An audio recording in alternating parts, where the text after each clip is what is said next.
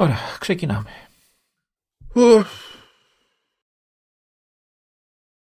Ηχητικό σήμα ήταν αυτό για την έναρξη της εκπομπής. Θα το δεχτώ. Ξεκινήσαμε λοιπόν. Να, ορίστε. Με ουφ. Τι να κάνω, ρε Λεωνίδα, αφού ξέρεις εσύ, ρε Λεωνίδα. Δεν με θέλει, ρε Λεωνίδα. Μου λέγε και ο Βασίλης ο Γεωργακόπουλος, μου λέει εντάξει, λέει, μην, είσαι, μην παίζεις λέει, συνέχεια στο επίπεδο Dante Mastai, βάλε normal. Λέω δεν ξέρω πού είναι τα options, δεν ξέρω.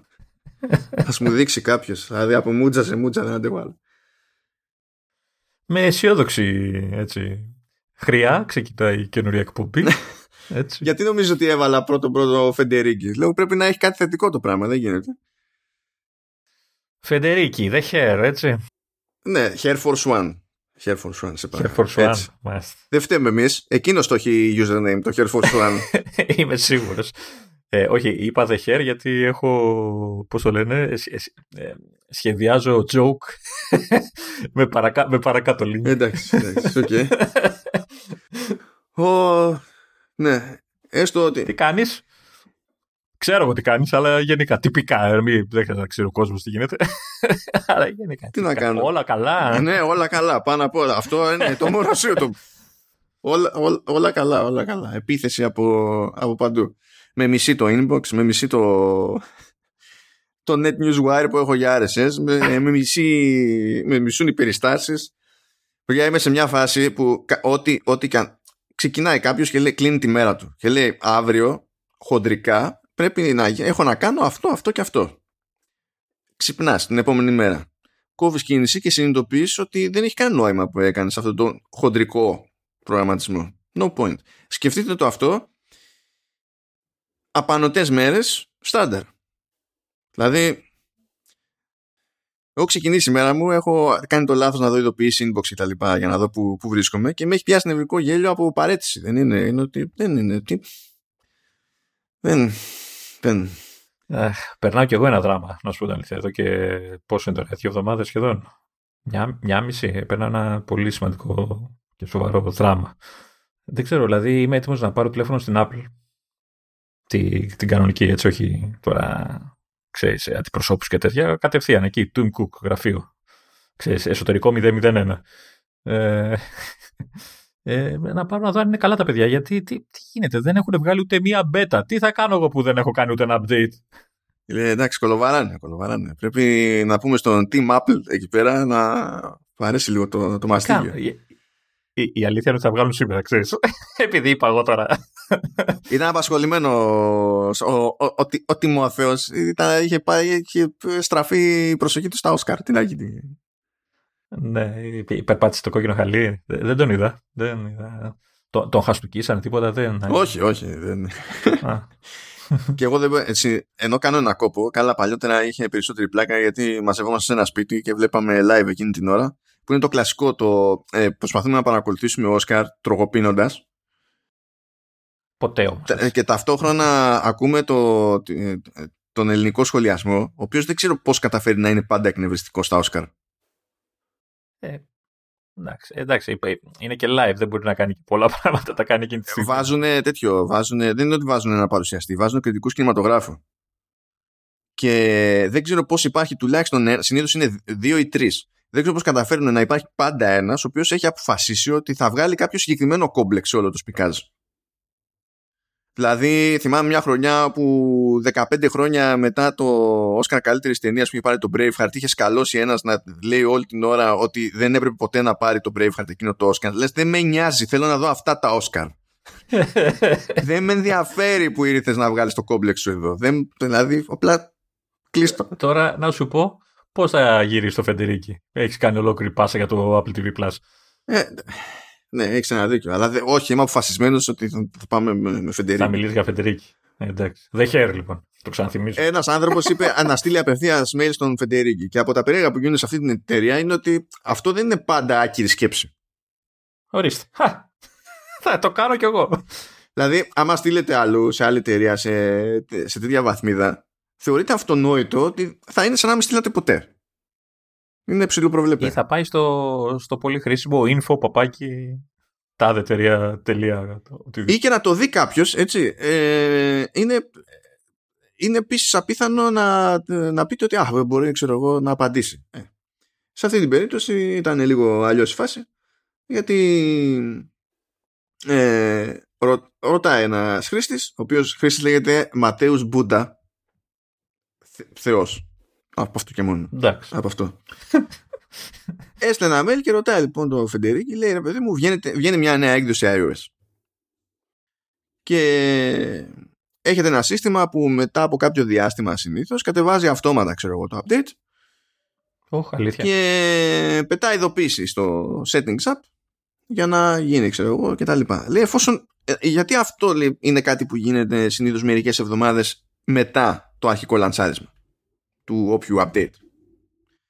Και το απάντησε στα σοβαρά ο Φεντερίκη και λέει ότι το κάνουμε, λέει συνήθως λέει, βγάζουμε λέει, το update στην ουσία και στο μυαλό μας ε, το διαθέτουμε σε αυτούς που συγκεκριμένα τσεκάρουν ε, για update στα settings. Δεν ξέρω σε, ποια, σε ποιο τύπο άνθρωπο αναφέρεται. Κοιτάω διάφορα, κοιτάω διάφορα ψηλά, δεν με βλέπεις.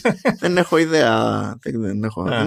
νομίζω ότι συναντώνται στη φύση αυτοί οι άνθρωποι. όχι, όχι. όχι. Α, και λέει μετά ανάλογα με την περίπτωση λέει μία με τέσσερις εβδομάδες αργότερα αφού λέει έχουμε μαζέψει και feedback λέει από το πρώτο κύμα και άρα έχουμε σιγουρευτεί, αυτό υπονοείται δεν το λέει, έχουμε σιγουρευτεί ότι δεν είναι κάτι τελείως κουκού τότε λέει αρχίζουμε και σπρώχνουμε το rollout με το, το update. Ε, αυτό ξέρεις τι σημαίνει, έτσι, πώς μεταφράζεται. Ότι εμείς είμαστε τα πειραματόζωα ακόμα και στα public releases. είναι. Βάζουμε τους ηλίθους να δουν αν έχει γίνει καμιά παρόλα. Έτσι, για να μην πω χοντρότερη αυτή. Και αν δεν καεί κανένα κόσμος, καμιά χώρα ολόκληρη, ξέρω ε, το βγάζουμε και σε εσάς στους υπομονετικούς. Έχει κάποιο όνομα αυτή η πάθηση που σε τέτοιες ώρες ε, η αγαπημένη μας σχολεία είναι να κάνουμε refresh. Ε, βλακία λέγεται η ηλικιότητα για να μην πω και κάτι πιο χοντρό. Αντάστε σε κάτι ευρύτερο, δεν είναι τόσο. Ναι, σε, σε δέρνει πάντως συνήθως. Ναι. Αυτό. ναι, εντάξει. Είναι από τα αυτά που. Ναι. Πάντως είναι ερώτηση που θα μπορούσα να κάνω εγώ, έτσι. Αλλά... Ναι, μια νορμάλ ερώτηση είναι αυτή που δεν, δεν περιμένεις να ασχοληθεί κανένας, παιδί μου, αλλά καμιά φορά το κάνουν. Αυτό είναι τέτοιο. Αυτό ισχύει το μεταξύ από την εποχή του, του Jobs το έχει αυτό η εταιρεία. Απλά δεν ξέρεις πότε θα σου τύχει. Ναι, ξέρεις, ό,τι να ναι το, έχω, το έχω παρατηρήσει εγώ δηλαδή που σκάει όποτε να είναι, ας πούμε έτσι. Και έλεγα στην αρχή ότι είναι θέμα, ξέρεις, ότι είναι σκαλωμένο το δίκτυο, ρε, το σύστημα γενικότερα, ξέρω εγώ, αλλά προφανώς είναι. Ναι, ναι, ναι. Θέλουν και το κάνουν έτσι. All right. Μπράβο τα παιδιά. Και αφού ξεκινήσαμε στην τρίγα, ε, πάμε, πάμε τα κλασικά μας με, με services που τέλος πάντων είναι λίγο ειδικής βαρύτητας στο Apple TV Plus αυτή τη φορά. Περιμένω πώς και πώς θα παραδεχτεί το λάθος σου.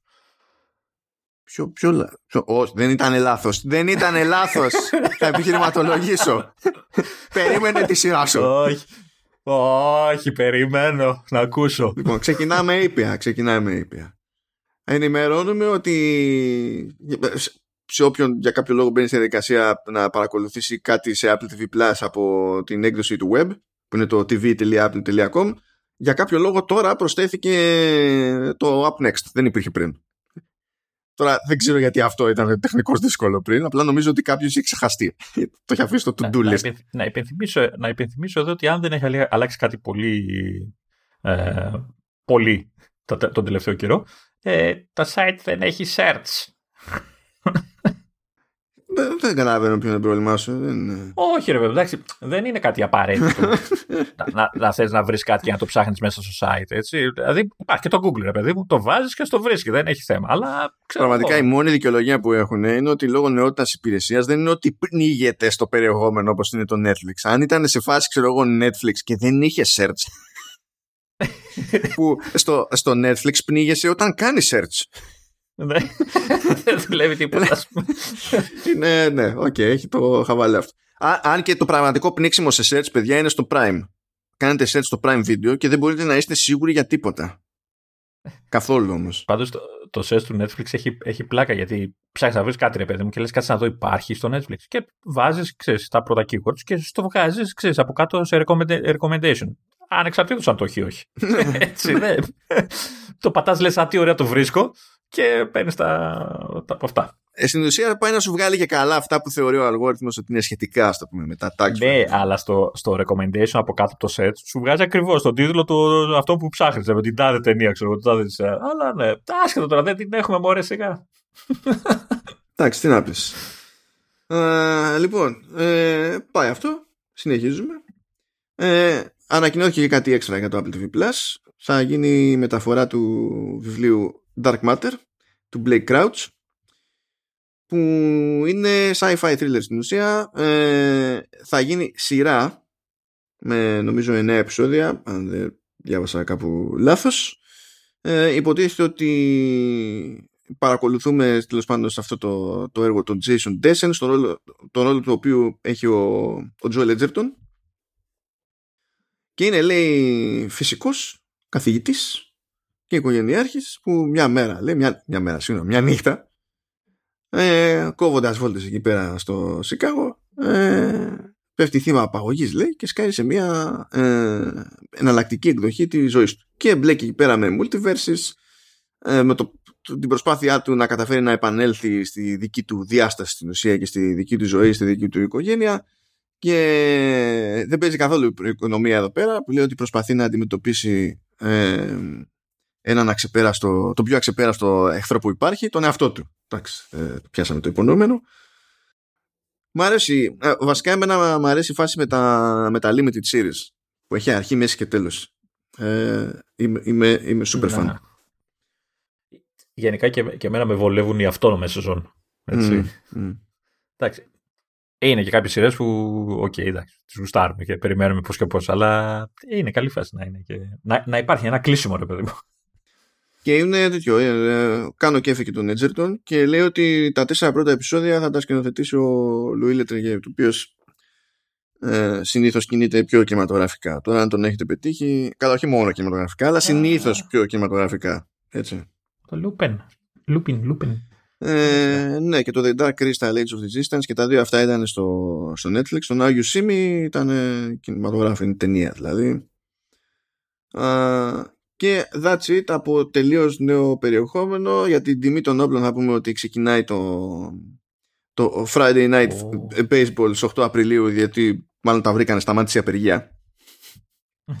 Αυτό φυσικά δεν μας αφορά γιατί ξεκινάει σε ένα μάτσο χώρες που δεν είναι μέσα η Ελλάδα. Ε, είναι το μόνο πράγμα στο Apple TV Plus που στην ουσία δεν διατίθεται οριζοντίως. Ε, δεν μας ενδιαφέρει κιόλας. Ε, δεν, δεν ενδιαφέρει τους περισσότερους, να το πω. Ναι, κοίτα, τώρα εδώ πέρα αντιλαμβάνομαι ότι υπάρχει μια θεωρητική έξτρα δυσκολία ως προς την προσέγγιση από την άποψη ότι δεν, επειδή μιλάμε για ζωντανή μετάδοση.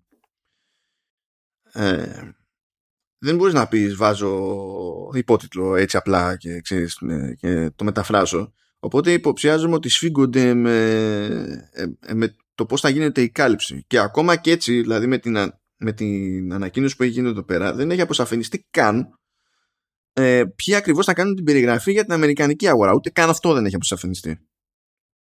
Αλλά βλέπεις τρε παιδί μου ότι εντάξει, καλύ... Ε, το πραγμάτων θα καλύψουν διάφορες χώρες γιατί βλέπεις Αμερική, Καναδάς Καλά, Αμερική είναι αγγλικά. Καναδάς είναι αγγλικά και γαλλικά ανάλογα με την μπάντα. Αυστραλία αγγλικά, Βραζιλία είναι τα πορτογαλικά που λέμε. Ε, Ιαπωνία προφανώς, you know. Ε, Μεξικό, Πουερτορίκο, Ισπανικά στην ουσία, αν και το Πορτορίκο είναι πιο δίπορτο, γιατί είναι territory των Ηνωμένων Πολιτειών, αν δεν θυμάμαι κάτι τραγικά λάθος, Νότιος Κορέα, καλά είναι και Ηνωμένο Βασίλειο κτλ. Και λέει για, μάλιστα ότι θα ξεκινήσει για, στην αρχή χωρίς να χρειάζεται κάποιος να είναι συνδρομητής. Θέλει να τραβήξει κόσμο ρε παιδί από εκεί πέρα. Α, οκ. Okay. Ε, Πάντως δεν ξέρω. Ε, το, δεν μπορώ να το διασταυρώσω αυτό, αλλά μήπως αυτές οι χώρες έχουν και ενδιαφέρον σε κάτι τέτοιο.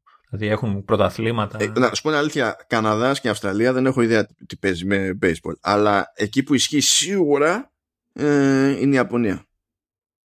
Ισχύει τόσο σίγουρα που ο σημαντικότερος παίκτης στο MLB αυτή τη στιγμή είναι η Ιάπωνας.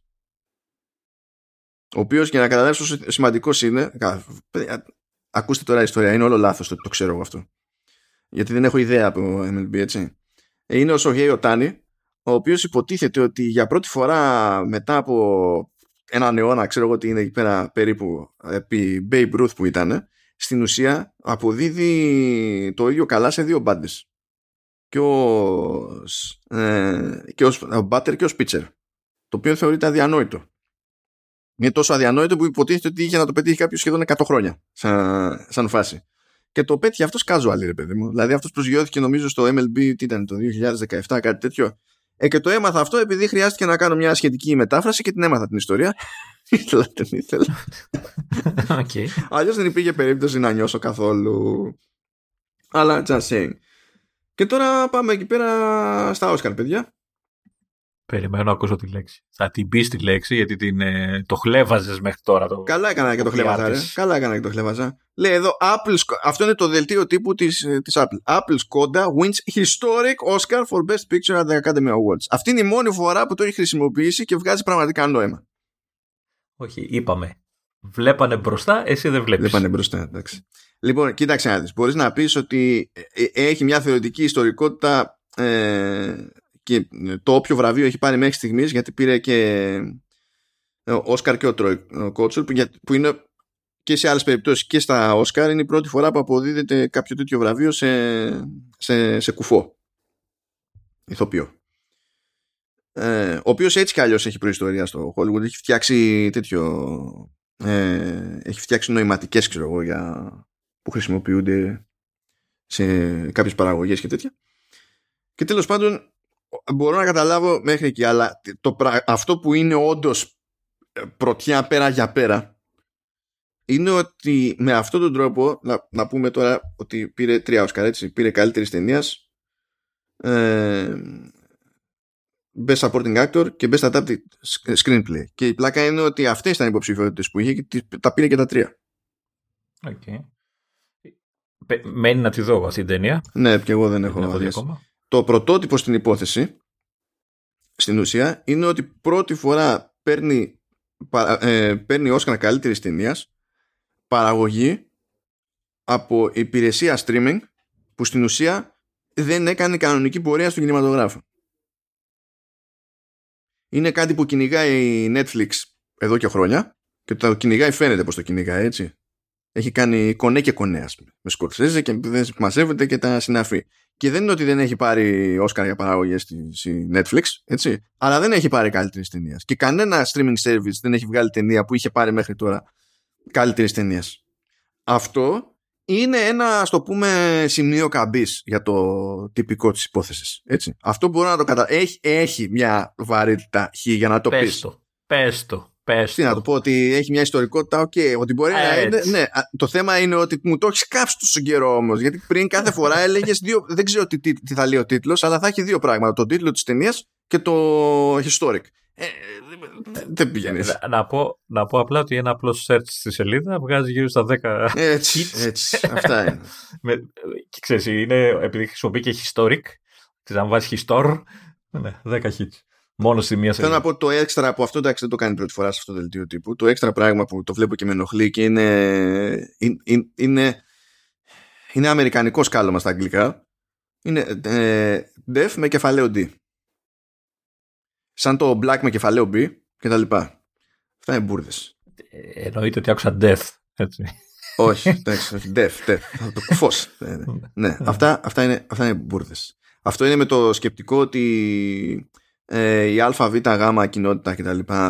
Ε, είναι περήφανη και δεν ξέρω πώς φτάσαμε σε, σε, σε χώρες που έχουν παράδοση στον ηλίθιο πουριτανισμό να θεωρούν ταυτόχρονα ότι η, ο διατυμπανισμός υπερηφάνειας ε, είναι κάτι ε, φρόνιμο, ας το πούμε έτσι.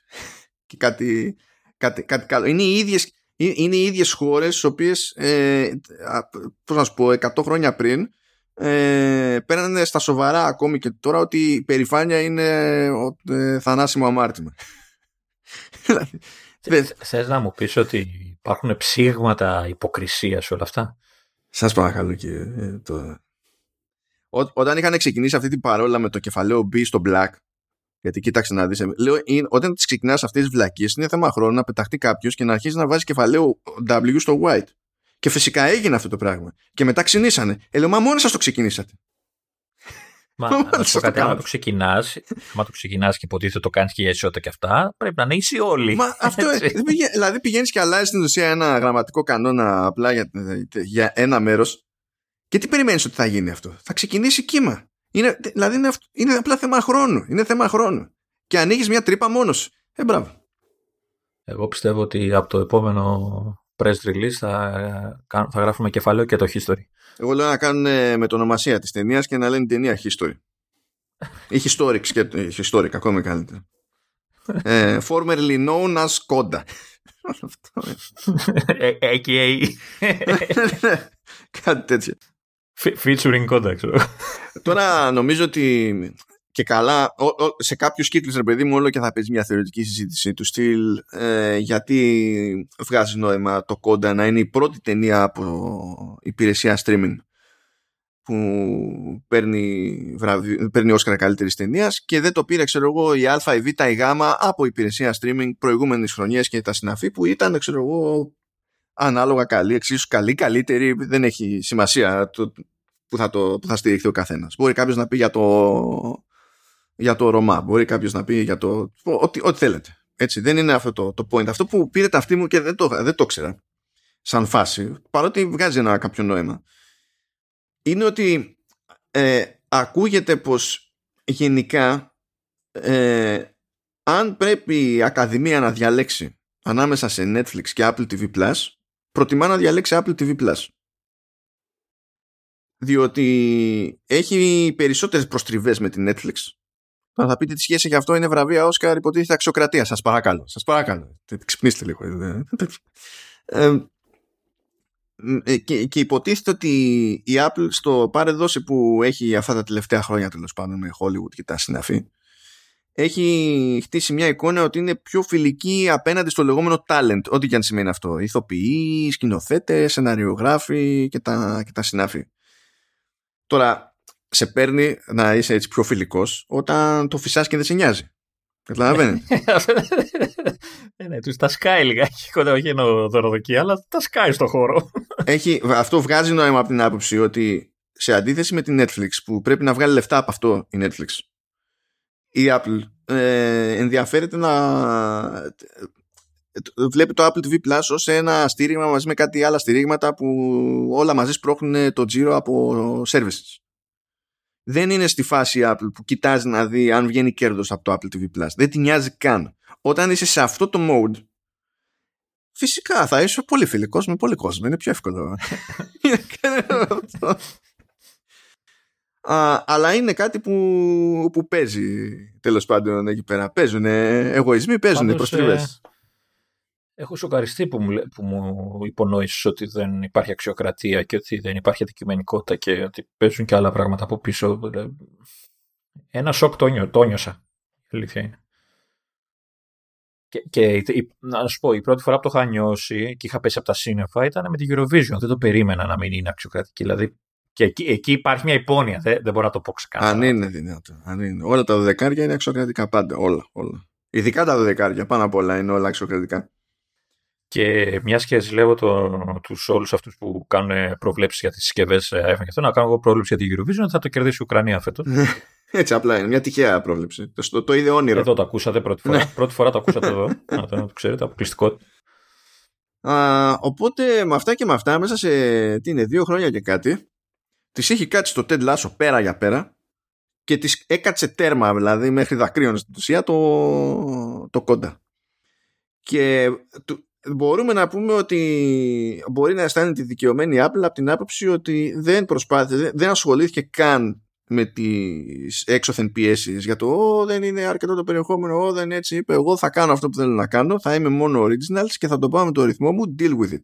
Γιατί πάλι, όταν δεν σε νοιάζει ξαφνικά να βγάλεις λεφτά, λες, το, θα, το, θα πας με το ρυθμό σου. Το να γεμίσει το πράγμα από επιλογές που έχει η υπηρεσία είναι απλά θέμα χρόνου.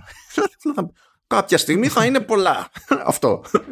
Ήδη είναι περισσότερα από όταν ξεκίνησες. Ε, ε, Προφανώς. και, ε, και σιγά σιγά μπαίνει και σε ένα αριθμό που είναι όλο ένα και πιο δύσκολο να πεις ότι παρακολουθώ συστηματικά, ας πούμε. Δεν, ε, τι, τι έκατσε. Τι έκατσε αρκετά γρήγορα για τα δεδομένα τέλος πάντων του κλάδου. Έτσι. Θα, θα, θα με κάνει να το δω και εγώ τώρα. Αν και το είχα στο πρόγραμμα. Ναι, και εγώ χαίρομαι επειδή βασικά εντάξει αυτό της έκατσε και από την άλλη μπάντα είναι ότι άλλαξε η στρατηγική για το HBO αποφασίσανε ότι θα σπρώξουμε το HBO Max και το HBO Max θα έχει παραγωγές με νοοτροπία HBO αλλά το HBO Max σαν φάση θέλουμε στην ουσία να μιμηθεί τη θάλασσα περιεχομένου του Netflix κατά το δυνατό. Και κατά μία έννοια η αγορά έμεινε χωρίς HBO από άψη νοοτροπίας έτσι, το πώς προσεγγίζουμε τις παραγωγές που κάνουμε και τι είναι αυτό που θεωρούμε ότι είναι η δύναμή μας ρε παιδί μου. Και ενώ φαινόταν ότι η Apple ξεκίνησε με αυτό το σκεπτικό κατέληξε από σπόντα να είναι σχεδόν η μόνη που εξακολουθεί και έχει αυτό το σκεπτικό. Να μην το έχει ούτε το HBO πλέον.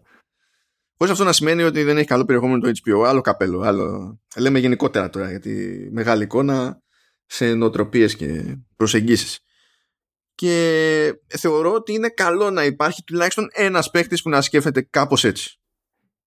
Γιατί είναι και αναπόφευκτο έτσι. Ε, αυτοί που πουλάνε περιεχόμενο στις υπηρεσίες έχουν λόγο να πουλάνε όλο ένα και πιο ακριβά το μάρι τους και καλά κάνουν. Οι υπηρεσίες από ένα σημείο και έπειτα ε, σου λέει, φτάνουν σε ένα έξοδο που σου λέει για μένα δεν αξίζει τον κόπο. Α τα δώσω, ας δώσω ακόμη περισσότερα για δικές μου παραγωγές.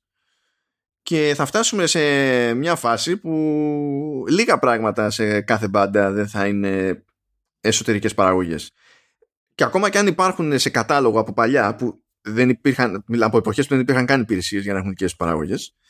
Αυτά είναι πιο φθηνά, εντάξει, είναι πιο εύκολα, αλλά από, τα, από τις καινούργιες προσθήκες, ακόμα και αυτοί που έχουν περιεχόμενο τρίτων, όσο πάνε το λιγοστεύουν, ρε παιδί μου, και θα το λιγοστεύουν. Ή θα κάνουν τα απολύτως απαραίτητα. Π.χ. στην Ευρώπη, ας πούμε, που δεν έχει τόσες παραγωγές η Netflix όσο έχει στην Αμερική, που είναι λογικό, Ταυτόχρονα όμως δεσμεύεται να έχει ένα μίνιμουμ ποσοστό ευρωπαϊκού περιεχομένου επειδή έχει περάσει τέτοια νομοθεσία η Ευρωπαϊκή Ένωση. Ε, βάζει πράγματα που προφανώς δεν είναι δικά της ρε παιδί μου. Άρα και εκεί σιγά σιγά κάνει τον κόπο και κλείνει τρύπες. Τέλος πάντων είναι... Η αλήθεια είναι, είναι, είναι ότι ε, όντως ακόμα και, και το Netflix έχει αρχίσει και δηλαδή πολύ σπάνια βλέπω κάτι που δεν γράφει Netflix από πάνω ρε παιδί μου. Τώρα νομίζω αυτό το μήνα έκανε ένα μπραφ με παλιές ταινίες, ξέρεις, ε, αλωνών και τα λοιπά. Έκανε ένα μεγάλο. Είδα πολλά γαλλικά. Ναι, ναι, έπεσε μια, ένα σύρμα στα γαλλικά, όντως. Mm. Το έχει αυτό κατά περίοδο. Βλέπεις ότι ξαφνικά είναι σαν να γίνεται dump από συγκεκριμένη χώρα. ναι, ναι, ναι. Συμβαίνουν, ε, παίζουν αυτά. Λοιπόν, ε, οπότε ναι, μέχρι στιγμής της βγαίνει το, το στοίχημα, άσχετα με το ποιος πληρώνει η Apple Plus ή όχι, πώς είναι συνδρομητές η, η Apple ακόμη και έτσι, κατά μία έννοια, κέρδος έχει. Κέρ, μπορεί να είναι κέρδος, μπορεί να είναι σε εκτόπισμα, σε μούρι, ξέρω εγώ και τα λοιπά έτσι. Αλλά και αυτό κέρδος είναι, παιδιά. Όλα αυτά μετράνε. Και τι άλλο έχουμε, έχουμε μια γρήγορη αναφορά στο Apple TV App. Γιατί το Apple TV App, άκου τώρα, θα, θα σκάσει λέει στις τηλεοράσεις που διαθέτει η Philips σε ξενοδοχεία. Α, εντάξει. Γι' αυτό το έβαλε για ποιο λόγο, θα το πούμε. Γιατί, ε, ε, παιδί μου, είναι αυτό το ότι και κάνει, παίζει μια συνεχιζόμενη προσπάθεια στο να είναι σχεδόν παντού το Apple TV Plus σε αντίθεση με οποιαδήποτε άλλη υπηρεσία της Apple. Ναι, ρε, αλλά είναι ιστορική κίνηση αυτό. Αν είναι, ε, άμα, άμα διαλέξει το κόντα και το πατήσεις play, τότε γίνεται ιστορική. είναι, είναι κάπως έτσι. Δεν ξέρω, κατά μία έννοια ιστορικό είναι και το επόμενο θεματάκι βέβαια. Από την άποψη ότι δεν είναι κάτι καινούριο καινούριο, γιατί έσκασε το Altos Adventure Remastered στο Apple Arcade. Δεν, δεν πάτησα καν download έτσι. Ναι, δεν είναι. Παιδιά, είναι σαν το προηγούμενο, το, το Alto που είχε βγει, που ήταν το ίδιο παιχνίδι, απλά είχαν προσθέσει μια περιοχή, είναι τέτοια φάση χοντρικά. Απλά αυτό είναι πιο, πιο παλιό και γι' αυτό ήθελε περισσότερη δουλειά για να είναι up to date και το λένε remaster. Και στην ουσία έχουν, προσπεθ... Ε, ε, έχουν προσθεθεί μερικά set pieces ένας νέος χαρακτήρας και τέτοια πραγματάκια δεν είναι κάτι πραγματικά νέο οπότε όντως δεν έχουμε και πάρα πολλά πράγματα να πούμε για αυτή την ιστορία. Έτσι πολύ στο χαράρο μας έχει πάει αυτός ο μήνας και ναι. ανησυχώ όχι μη, μη σταμάτα σταμάτα. Δεν έκανα πρόβλεψη ανησυχώ είπα ανησυχώ.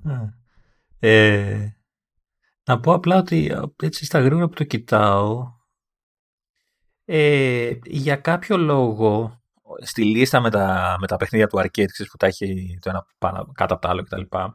Ενώ μέχρι το Altos Adventure, το τελευταίο, κάτω από τον τίτλο του παιχνιδιού έγραφε το είδος, περιπέτεια, δεν ξέρω τι, τι άλλο γράφει κτλ. Ε, στο Altos Adventure σε μένα, στο remaster, ε, δεν δείχνει το είδος, απλά έχουν μεταφράσει για κάποιο λόγο τον υπότιτλο mm ως το πνεύμα του βουνού. Ναι, αυτό, μια λεπτομέρεια που παρατήρησα τώρα. Ναι, και δεν έχει είδος, δεν έχει είδος όντως. Όχι, κατηγορία δράση, ναι, δράση. Βράση, κοινός. Ναι. και όταν έχετε η ώρα να κάνω μετάφραση σε είδη παιχνιδιών, με πιάνει ψυχή μου, ε. Δηλαδή, γιατί αναγκάζομαι να χρησιμοποιήσω, να χρησιμοποιήσω παγιωμένους μεταφραστικούς ε, όρους για την περίπτωση που τα διαβάζεις ως gamer και δεν είσαι σίγουρος αν καταλαβαίνεις τι έχει συμβεί. Ε, εγώ όπου μπορώ, ειδικά τους πολύ βασικούς, έτσι, δεν με νοιάζει τι λένε, αγγλικά. Είχα μια διαφωνία, ευτυχώς κέρδισα. Ε, δέχομαι συγχαρητήρια. Ε, διότι εντάξει κάπου έβλεπα κάποιος είχε φαϊνή ιδέα ε, να αποδώσει τον όρο arcade ως κλασικό. Ε, και έπρεπε να επιχειρηματολογήσω σχετικά, διότι όταν βγαίνει ένα καινούριο παιχνίδι και λέμε ότι αυτό το παιχνίδι είναι τύπου arcade, δεν σημαίνει καμία κλασικότητα από πίσω. Είναι νοοτροπία στο design. και, και, η αλήθεια είναι ότι δεν, πώς μπορεί να το μεταφράσεις αυτό κανονικά; Δεν το μεταφράζεις, γιατί και το arcade στην ουσία είναι, είναι μεταφορά της μεταφοράς. Δηλαδή δεν έχει να κάνει με το ναι. ποιον όντως του παιχνιδιού. Όχι, όχι. Εν, εννοώ ότι ε, εγώ και εσύ και ο ποιο gamer και αυτά ε, ε, έχει την αίσθηση τι είναι το arcade, αλλά δεν νομίζω ότι μπορείς. Εγώ, ας πούμε, δεν μπορώ να το εξηγήσω σε κάποιον τι είναι αυτό που κάνει αυτό το παιχνίδι arcade και όχι, ξέρω εγώ, κάτι άλλο δεν είναι από αυτά τα, αυτές τις έννοιες που... Ναι, κοίτα, ε, υπάρχουν χαρακτηριστικά για να πατήσεις ώστε να συνεννοηθείς αν πρέπει να το ψιλοεξηγήσεις σε κάποιον, εντάξει. Αλλά δεν υπάρχει ένας όρος εύκολος να πεις αντί ξέρεις για arcade, γράφω μια άλλη λέξη ή δύο άλλες λέξεις και συνεννοηθήκαμε. Δεν υπάρχει ελπίδα. Ω προς αυτό δεν γίνεται. Κάποτε είχε ταυτιστεί με τα παιχνίδια που βγαίναν στα ηλεκτρονικά. Ναι, αλλά κάποτε όλα τα παιχνίδια ήταν arcade. Μετά, ναι. Ε. εντάξει, OK. Okay. Αυτό. Τέλος πάντων, πάει, πάει και αυτό. Ε, ε Έχεις καταλάβει ότι ε, έχουμε περάσει από showrunners, τώρα κάναμε λίγο από vertical slice. Έτσι. Commanders δεν έχω δει ακόμα. Εντάξει, τα κάνουμε όλα και συμφέρουμε, παιδιά, εδώ πέρα. Δεν είναι. Να ενημερώσουμε ότι άλλος ένας host του Halftone FM καταλήγει να είναι Mac user, ο Ηλίας Παπάς, με τον οποίο κάνουμε μαζί το vertical slice. Ένας έχει ξεφύγει. Ένας. Και για να καταλάβεις, θα κάνω εντάξει public shaming. Ένας έχει ξεφύγει, ο, ο Σταύρος, με τον οποίο κάνουμε, ο Σταύρος ο με τον οποίο κάνουμε τους showrunners, που είχε. Που, αυτός δουλεύει με εταιρικό από τη δουλειά του. Και πριν του δώσουν το εταιρικό, του είπανε, κοίτα, τι, τι προτιμάς, μπορούμε να σου δώσουμε ε, Windows Laptop ή MacBook Pro. Ε, και μου λέει, φοβήθηκα να πούμε για MacBook Pro ε, και και με τη λογική ότι άμα τους πω ξέρω εγώ θα, είναι, θα φεσωθούν παραπάνω, είναι πιο ακριβό κτλ. Και, και είπα λέει Windows Laptop και μου δώσαν ένα Windows Laptop το οποίο είναι το ίδιο ακριβό με το αντίστοιχο MacBook Pro που θα μου δίνανε. του λέω είσαι, είσαι στόκο. είσαι στόκο πέρα από κάθε φαντασία. Μπράβο Σταύρο. Κάτσε, περίμενε. Μπορεί ο άνθρωπος να μην έχει να μην θέλει, ρε παιδί, να μην το γουστάρει, ξέρω Όχι, ρε, ξέρω. η εταιρεία αυτή ξέρει τι δουλειές έχει να κάνει. Ξέρει ότι μπορεί. Ενώ ο Σταύρος, αν μπορεί να μην ήθελε να περάσει σε Mac. Όχι, δεν τον ένοιαζε ιδιαίτερα. Τι, αυτός δεν την έβγαζε ζωάρα freebie. Και νομίζω κιόλας ότι εκεί πέρα δεν του είχαν με Apple Silicon, του είχαν με Intel γιατί θέλουν να δουλεύουν με, με, με bootcamp. Οπότε, ακόμα και να, να ήθελε να αποφύγει το λειτουργικό στο day to day, πάλι θα μπορούσε να το κάνει. Α, τον Μουτζόν από τότε. Τον Μουτζόν. τον Μουτζόν. Λέω, άλλη φορά, άμα, άμα ρωτήσει κανένας στην εταιρεία ποιος χρειάζεται εταιρικό laptop, θα φωνάξει σε μένα του. Ε, να σου πω, ο, ο Ηλίας από ό,τι κατάλαβα δεν το έχει παραλάβει ακόμα. Όχι, περιμένουμε. As we speak, Γιατί να παραλάβει. Είσαι, είσαι πολύ ήσυχος.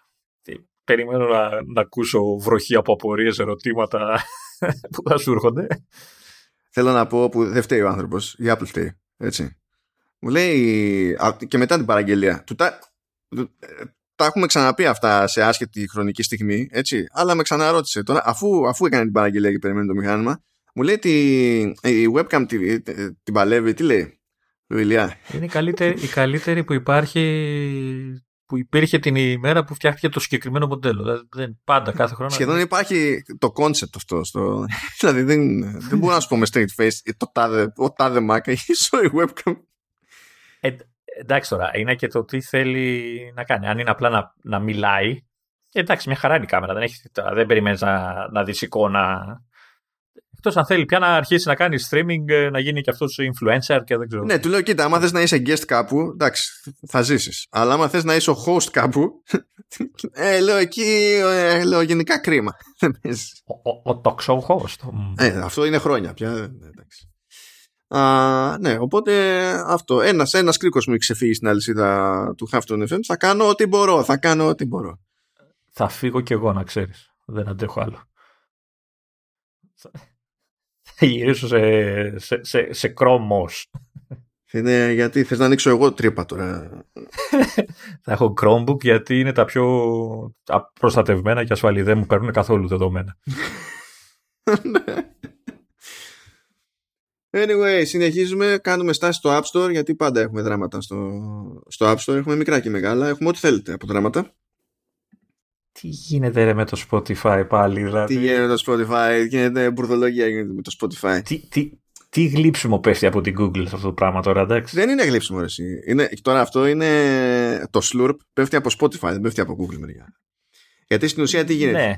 Βγήκε, βγήκανε, ε, έβγαλε και η Google και η Spotify έβγαλαν από μία ανακοίνωση η Google στην ουσία σου λέει ότι μέσα στο επόμενο διάστημα αυτό το σύστημα που έχει εφαρμοστεί στη Νότιο Κορέα σαν concept, άσχετα με το αν θα εφαρμοστεί με ακριβώς τον ίδιο τρόπο στον υπόλοιπο κόσμο, κάπως θα αρχίσει να εφαρμόζεται γενικότερα στο, στο store της Google. Εκεί που έχει, δηλαδή, recap γρήγορο, ε, στη Νότια Κορέα πλέον υποτίθεται ότι είναι υποχρεωμένοι ε, να δίνουν το περιθώριο σε developers και αυτό δηλαδή εμείς το συζητάγαμε από τη σκοπιά της Apple απλά λέμε τώρα για την Google που είναι το ίδιο πράγμα, ε, να δίνει το περιθώριο στον developer να χρησιμοποιεί ένα αλλακτικό σύστημα πληρωμής. Και στην ουσία τι έχει κάνει, και σε αυτή την περίπτωση η Google θα παίρνει προμήθεια, όπως το ίδιο έχει πει ότι θα κάνει και η Apple μετά πολλά, απλά θα είναι ε, λίγο μικρότερη προμήθεια σε αυτή την περίπτωση αλλά θα μπορεί ο άλλος να χρησιμοποιήσει άλλη υπηρεσία για τη, για τη Ό,τι είχαμε πει και για την Apple με το 3-4% πόσο ήταν. Ναι, ναι. Τώρα δεν θυμάμαι τώρα. Τα, νομίζω ότι είναι λίγο καλύτερο, λίγο ευνοϊκότερο το ποσοστό, αλλά μην φανταστείτε ε, τη Google σε αυτή την περίπτωση, τουλάχιστον στην Νότιο Κορέα. Αλλά η απόσταση είναι μικρή, ξέρω εγώ. Είναι, ξέρεις, είναι κατά 1% καλύτερο, something. Δεν έχει σημασία τώρα το ποσοστό. Αλλά η Google βγήκε και θα είπε ότι θα αρχίσω να το κάνω αυτό μέσα στο επόμενο διάστημα. Χωρίς super duper συγκεκριμένο χρονικό ορίζοντα. Μετά αρχίζει τα περίεργα η Google και είναι ότι θα το ξεκινήσω, θα είναι testing, θα το ξεκινήσω με μερικούς. Τον εξής ένα. Και ο πρώτος μερικός που ναι, αυτό, ανακοινώνεται και βγάζει και δικό του δελτίο τύπου είναι, είναι η Spotify. Υποθέτω τυχαία επιλογή. Τυχαία, τυχαία επιλογή, όχι επειδή γκρινιάζει στον καιρό. Ε, και ούτως ή άλλως και το δελτίο τύπου είναι γεμάτο μπιχτές στην, στην Apple, χωρίς να ονοματίζει την Apple και είμαστε χαρούμενοι αυτό και choice και open platforms και τα συναφή και τα συναφή. Που εντάξει, αυτά τώρα είναι μπουρδες. Εγώ έχω πει ότι σε, κάποιο, σε κάποια points έχει δίκιο η Spotify αλλά ε, ε, αυτό είναι το point στο οποίο δεν είναι αυτό που έπρεπε να παλεύει περισσότερο. Έπρεπε να παλεύει για άλλο point. Αλλά τέλος πάντων, άλλο καπέλο αυτό. Και σου λέει ρε παιδί μου ότι όταν θα έρθει η ώρα να ξεκινήσει όλη αυτή η δοκιμή, μέσα, μέσα στο έτος later this year θα είμαστε σε αυτό το πρώτο κύμα και τα συνάφη. Εν τω μεταξύ μου αρέσει μ' αρέσει στον τεχνολογικό τομέα που ακόμα και όταν πάνε να αλλάξουν τον τρόπο τον οποίο γίνονται οι χρεώσεις ξέρω εγώ μέσω οποίου γίνονται οι χρεώσεις στο πλασάρουν ως ε, ένα new experience. Του δίνουν και ένα φοβερό όνομα που στην προκειμένη είναι user choice billing και φανταστείτε, παιδιά, είναι σαν να αλλάζει μεσάζοντα ο αγρό της Λέκη και να σου λέει ότι μέσα στους επόμενους μήνες με τον νέο αυτό μεσάζοντα θα δοκιμάσουμε ένα καινούριο billing experience εδώ πέρα. Είναι, δηλαδή είναι, είναι, είναι να είχαμε να λέγαμε. Τέλος πάντων τώρα. Εντάξει. Ε, θα δούμε που θα οδηγήσει αυτό. Συν της άλλης, μιλάμε για Spotify. Δηλαδή, πάλι καλά που λέει Google later this year. Γιατί ε, Εκεί το πιστεύεις πιο εύκολα. Όταν η Spotify λέει later this year ε, ή later, ξέρω εγώ, at a later point, δεν ξέρεις τι σημαίνει. Μπορεί να περιμένεις για πάντα. Τώρα δεν ξέρω.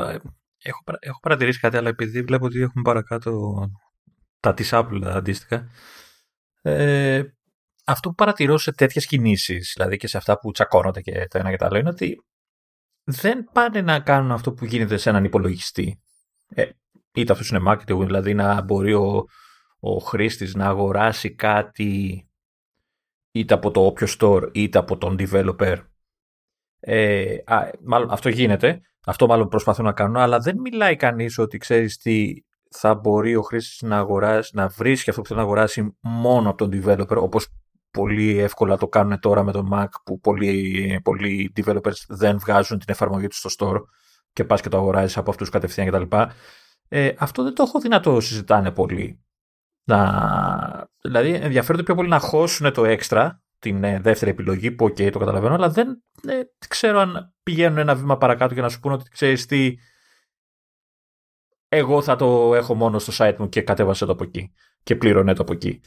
Αυτό γενικά είναι χάος, γιατί το ζήτημα ποιο είναι. Αυτό ίσχυε πάντα. Αλλά όταν ήρθαν τα οργανωμένα App Stores, ε, στην ουσία άνοιξε η αγορά και οι developers βλέπανε μέσω των stores traffic που δεν θα βλέπανε ποτέ.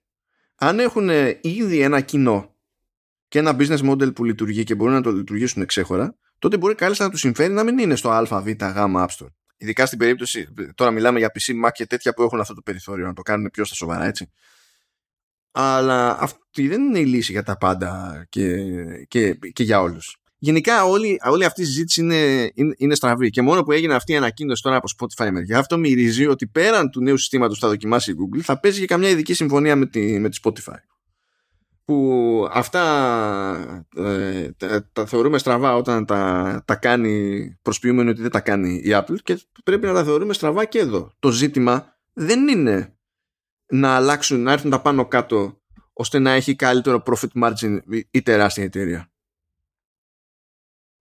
Δηλαδή δεν, δεν μπορούμε να μετατρέψουμε σε πραγματικό ηθικό ζήτημα ε, το ότι μια πολυεθνική που χέζεται στο τάλιρο ε, απλά δεν γουστάρει το νούμερο που βλέπει ότι πηγαίνει σε προμήθεια.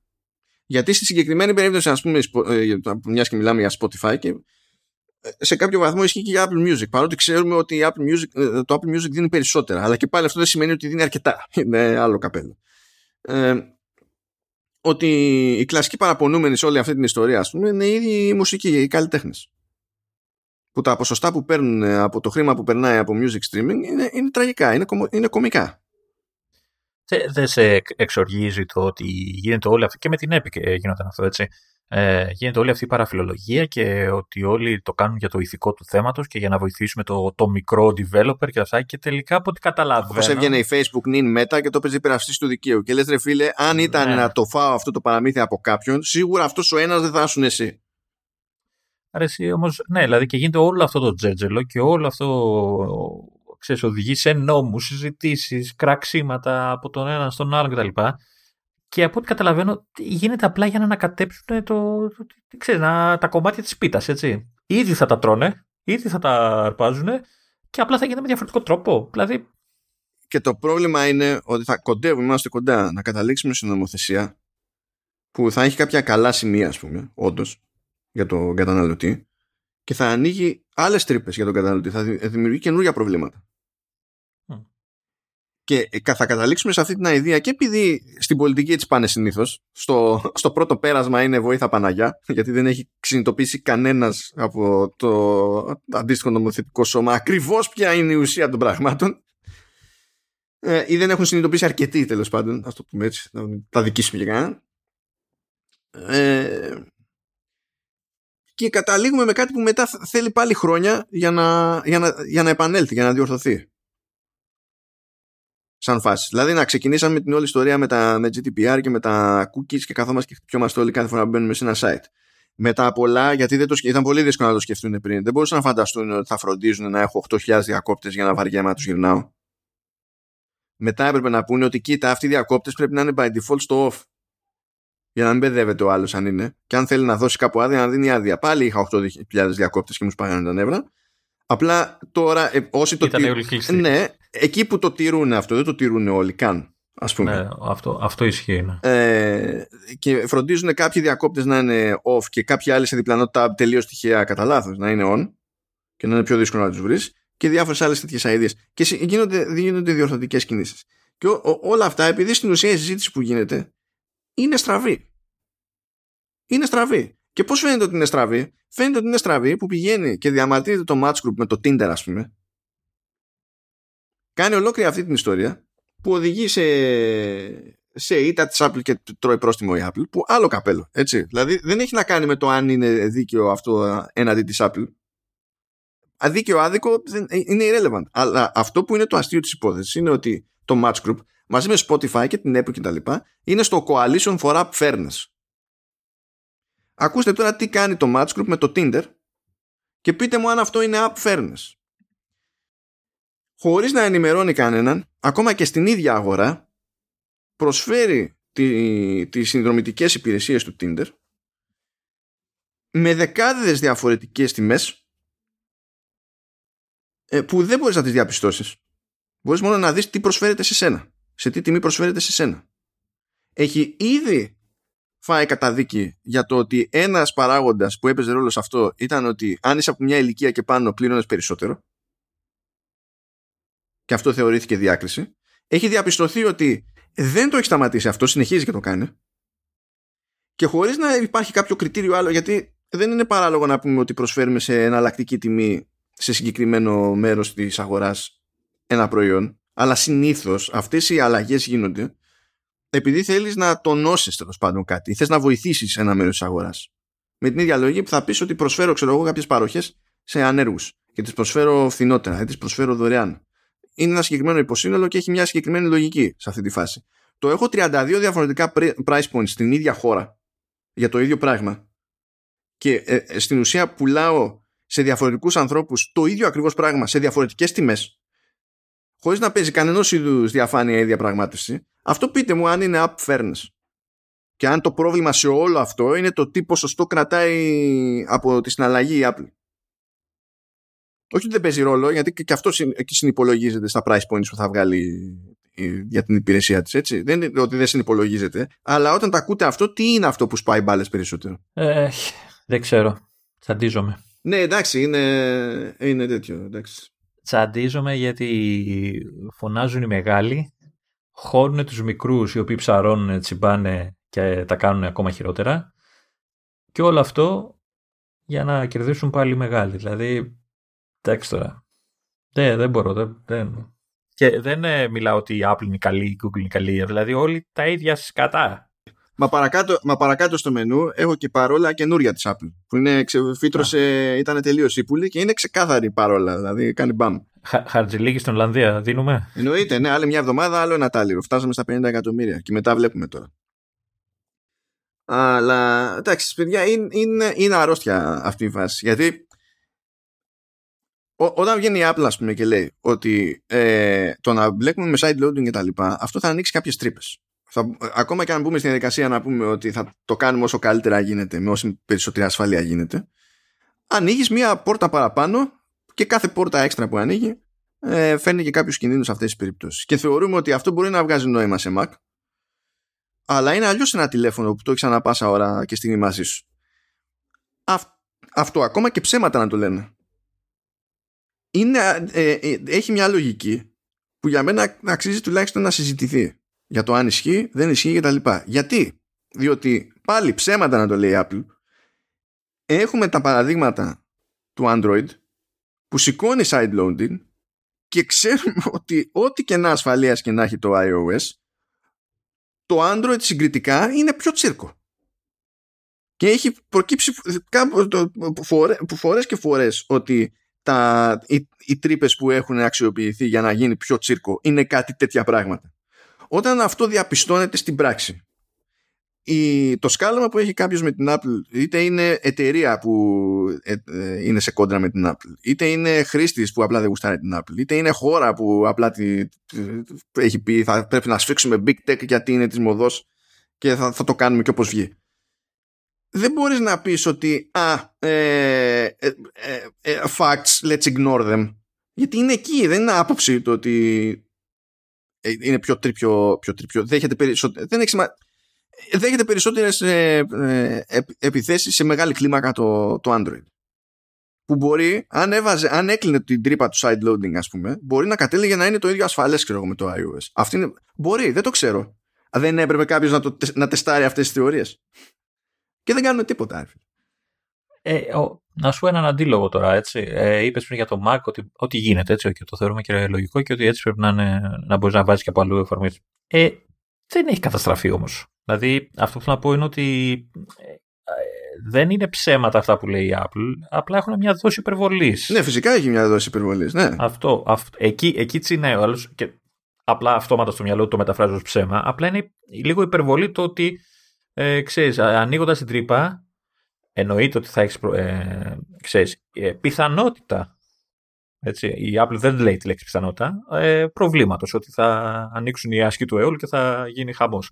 Ε, Στους υπολογιστές δεν, δεν γίνεται. Γίνεται. Μπορεί να βρεις υπολογιστή που να είναι καταστραμμένος από ιούς και τέτοια, γιατί κατεβάζει ο άλλος ό,τι να είναι. Αλλά δεν έχουν αυτό το, αυτή την καταστροφή που υπονοεί η Apple και η όποια άλλη εταιρεία υπονοεί κάτι παρόμοιο.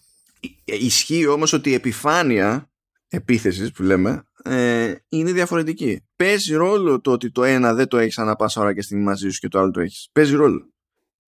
Ε, εννοείς ότι μπορεί να σου δημιουργήσει πιο συχνά πρόβλημα να είναι κάτι... Βέβαια. Γιατί δεν σου λέει ότι έχουμε τεχνικό περιορισμός. Λέει ότι ε, εμείς το σκεφτόμαστε όπως το σκεφτόμαστε επειδή ο, το, το στάνταρ της χρήσης είναι άλλο στο σημείο Α και στο σημείο Β. Κοίτα, το, το σε εισαγωγικά η λέξη λάθος της Apple είναι ότι δεν ε, να το πω εμπιστεύεται, ίσως και καλά κάνει που δεν, αλλά τέλος πάντων ε, δεν κατανοεί το ότι είναι, ότι είναι στην επιλογή του χρήστη. Δηλαδή, αν κάποιος θέλει να βάλει την μπουρδα στο κινητό του, θα τη βάλει και μπορεί να το κάνει και τώρα, έτσι, δηλαδή τόσα jailbreaks υπάρχουν κτλ. Εντάξει, αυτή είναι φιλοσοφική προσέγγιση όμως. Ναι, αλλά, αλλά να, σου πω κάτι, να σου πω κάτι τώρα. Έχεις μια εταιρεία που σου λέει, ξέρεις τι, επειδή δεν σε εμπιστεύομαι ότι θα το κάνεις σωστά, δεν σου επιτρέπω να το χρησιμοποιήσεις όπως θες. Εγώ σου λέω τον αντίλογο τώρα, έτσι, το, το, ναι, το δικηγόρο ναι. του διαβόλου κάνω. Φυσικά, έχει, ναι, έχει, ε, έχει όμως δικαίωμα να σκεφτεί έτσι. Είναι ζήτημα γενικότερης νοοτροπίας. Γιατί δεν μπορείς να πεις κι εσύ ότι. Ε, Πώς να σου πω.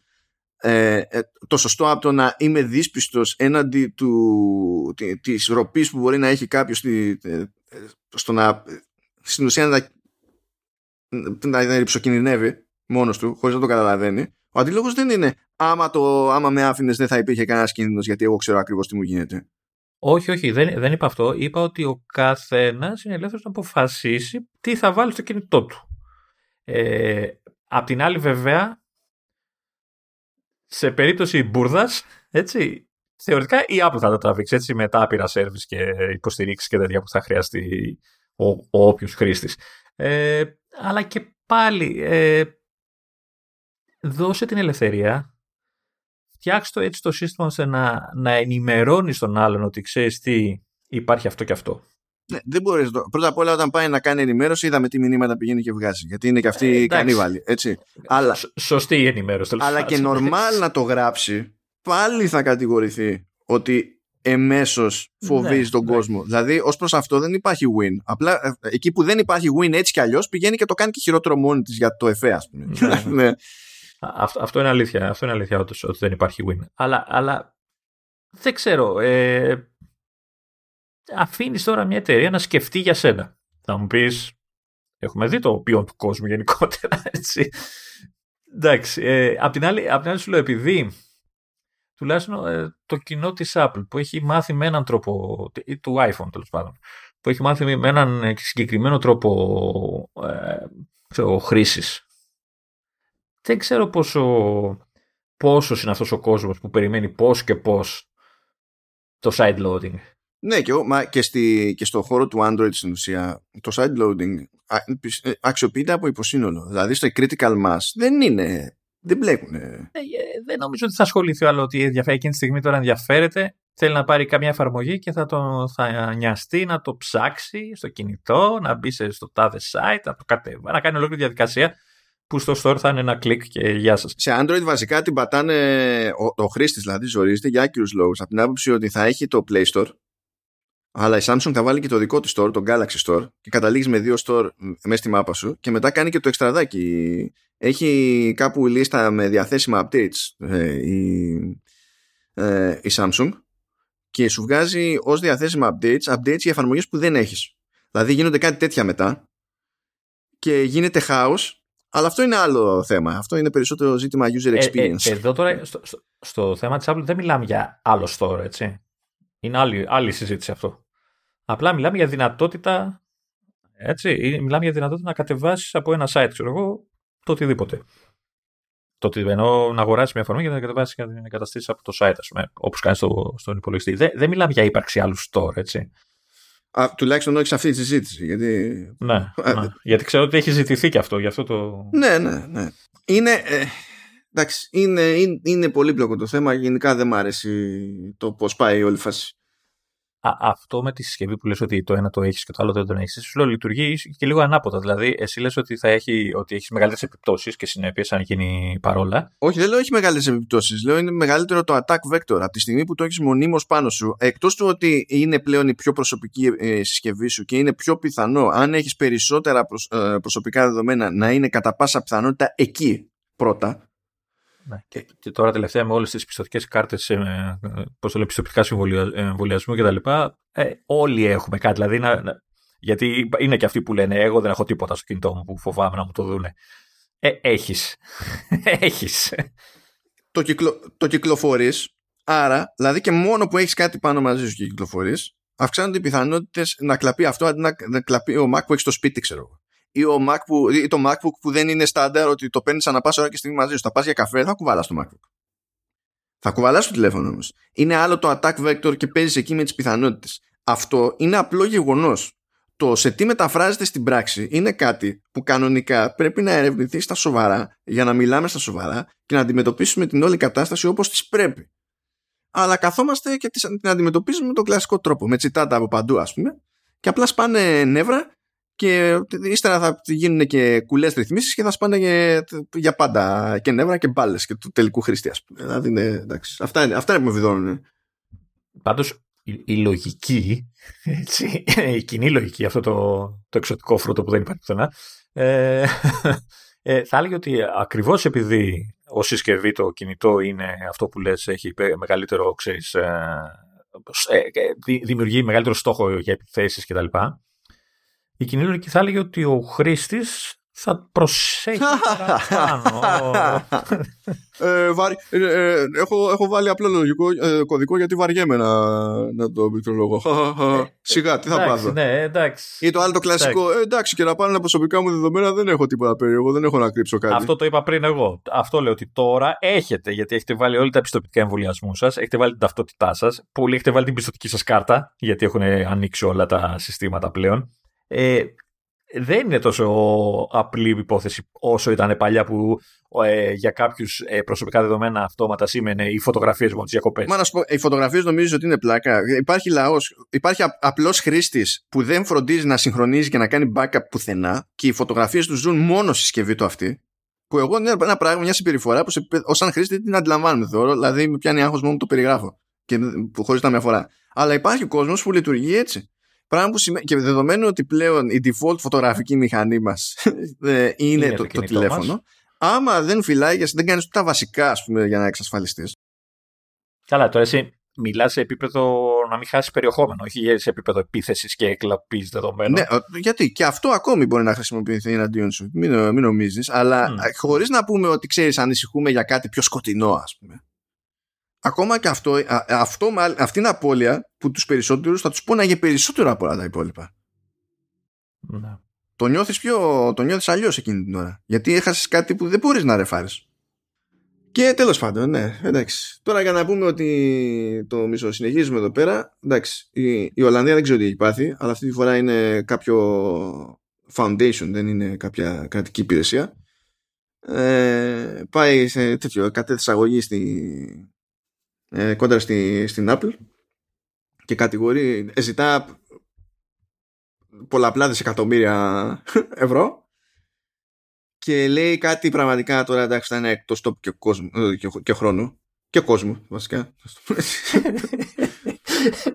Ε, λέει ρε παιδί μου ότι χρησιμοποιώντας ε, μία ανταγωνιστικές πρακτικές λέει ε, η Apple έχει καταφέρει να υπερχρεώνει λέει του, τους χρήστες και να επιβάλλει ε, περιορισμούς και τα λοιπά.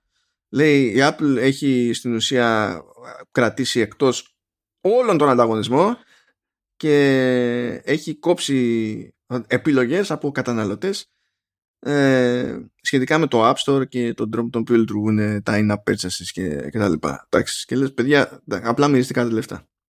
Γιατί αν το ζήτημα είναι το τι γίνεται με τα συστήματα πληρωμών ε, αυτό είναι προς διευθέτηση με τον ένα με τον άλλο τρόπο ήδη ε, είναι τόσο προς διευθέτηση που πέρασε άλλο ένα βήμα το Digital Markets Act στην Ευρωπαϊκή Ένωση ε, και μένει ένα, μια έγκριση ακόμη ώστε μετά να αρχίσει να ενσωματώνεται σε εθνικές νομοθεσίες και να ρυθμίζει πράγματα σαν και αυτά. Το τι έκανες τώρα ξαφνικά αγωγή δεν, δεν βοηθάει ιδιαίτερα σε κάτι.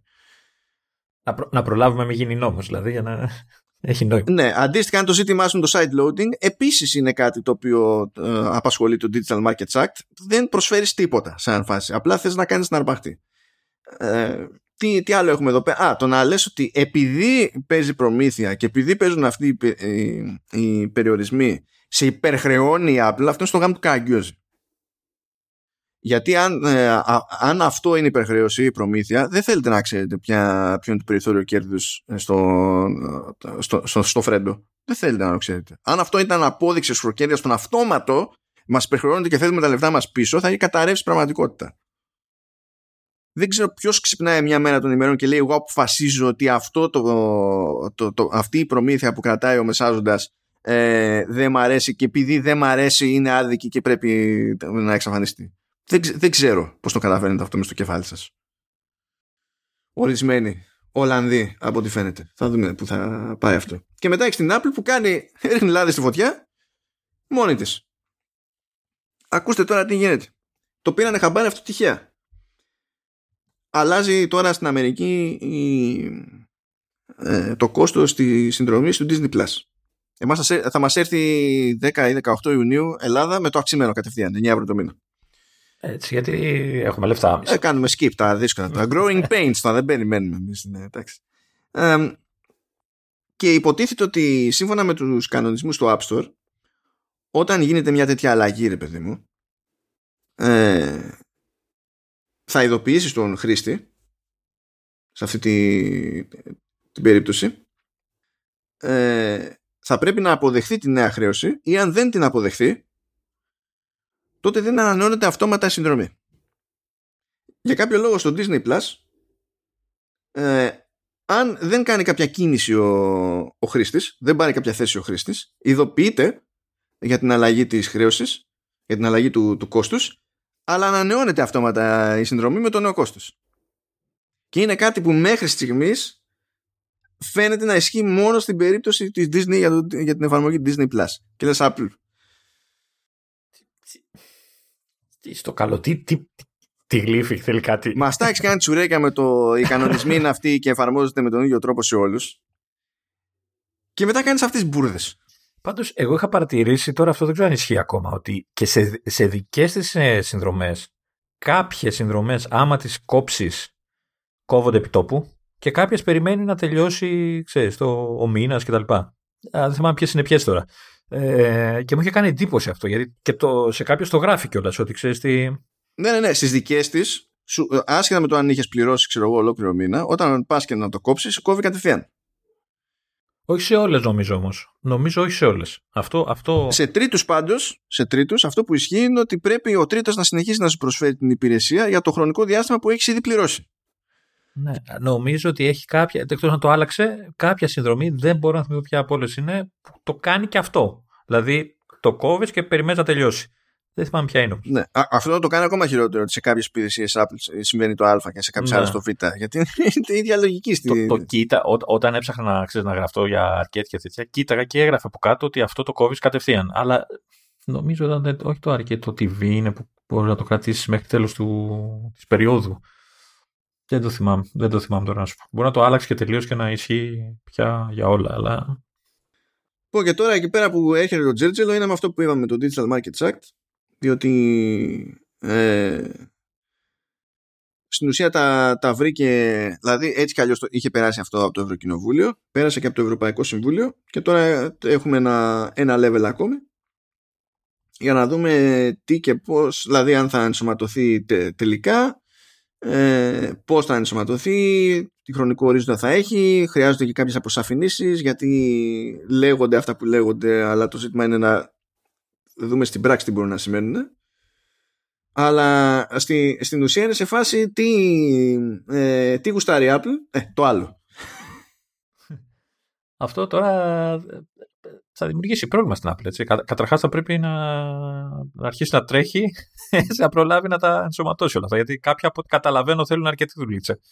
Ε, αν περάσει το DMA, DMA είναι το Digital Markets Act, να μην το λέμε συνέχεια ολόκληρο αυτό, το DMA, αν περάσει το DMA όντως, που είναι κοντά, έτσι, θα δούμε πότε θα γίνει αυτό, στην ουσία θέλει να υποστηρίζεται side loading, να υποστηρίζεται, να, ε, να υποστηρίζεται η χρήση και την κατάσταση και χρήση εναλλακτικών App Store, να μην επιβάλλεται κανένα συγκεκριμένο σύστημα πληρωμής, η χρήση του, ε, του NFC να είναι διαθέσιμη και σε τρίτους developers, όχι μόνο στο platform holder, ε, και να μπορεί ο χρήστης να διαλέξει σε όλες, τις κατηγορίες, σε όλες τις κατηγορίες των εφαρμογών ποια εφαρμογή θα είναι default, αν θα είναι του platform holder, ας το πούμε έτσι, ή αν θα είναι κάποια τρίτη κτλ. Δηλαδή, εκεί τα, τη δάγκωσε, το δάγκωσε το μήλα από όλες τις μπάντες η Ευρωπαϊκή Ένωση so far. Να. Τώρα, επειδή στο link που έχω βάλει και διάβασες και εσύ ε, και βλέπω ένα tweet εκεί του στη Τρόντον Σμιθ που λέει ότι αν παίξει λέει προθεσμία ε, για όλα αυτά για τον Οκτώβριο τότε θα φάει φρίκι Apple γιατί θα πρέπει να προλάβει να κάνει πράγματα για το iOS 16. Αυτό δεν ισχύει. Α, Αυτό δεν okay. ισχύει διότι όταν περνάνε τέτοια πράγματα από την Ευρωπαϊκή Ένωση ε, δεν σημαίνει ότι ε, βάζει τόσο μικρό χρονικό ορίζοντα για την προσαρμογή. Υπάρχουν περιπτώσεις που αλλάζουν τέτοια πράγματα και αφήνει περιθώρια ακόμη και δύο χρόνια, ξέρω. Οπότε δεν ξέρω πού προκύπτει αυτή η θεωρία ότι μπορεί να πάει για Οκτώβριο. Είναι τελείως σχετικό. Μπορεί να αποφασίσει ό,τι της γουστάρει η Ευρωπαϊκή Ένωση ως προς το χρονικό περιθώριο που δίνει. Πάντως, γνωρίζοντας την Apple, ξέρω ότι αν είναι ο τέλειο Οκτωβρίου, ξέρεις, πόσο, πόσο, 30 έχει ή 31 Οκτώβριος, δεν θυμάμαι. Ξέρεις, 30. Όχι, θα πάει προ. όχι, όχι, όχι, όχι, Κάνεις λάθος. Έχουμε νέα τάξη πραγμάτων μετά από την εμπειρία στην Κορέα. Είναι, έρχεται 1η Νοεμβρίου ε, δεν έχει αλλάξει τίποτα, κάποιος παραπονιέται και η πρώτη δύναμη της Apple είναι να τα έχουν αλλάξει όλα. Είναι όλα τα έχουμε βάλει, ναι, ναι, ναι.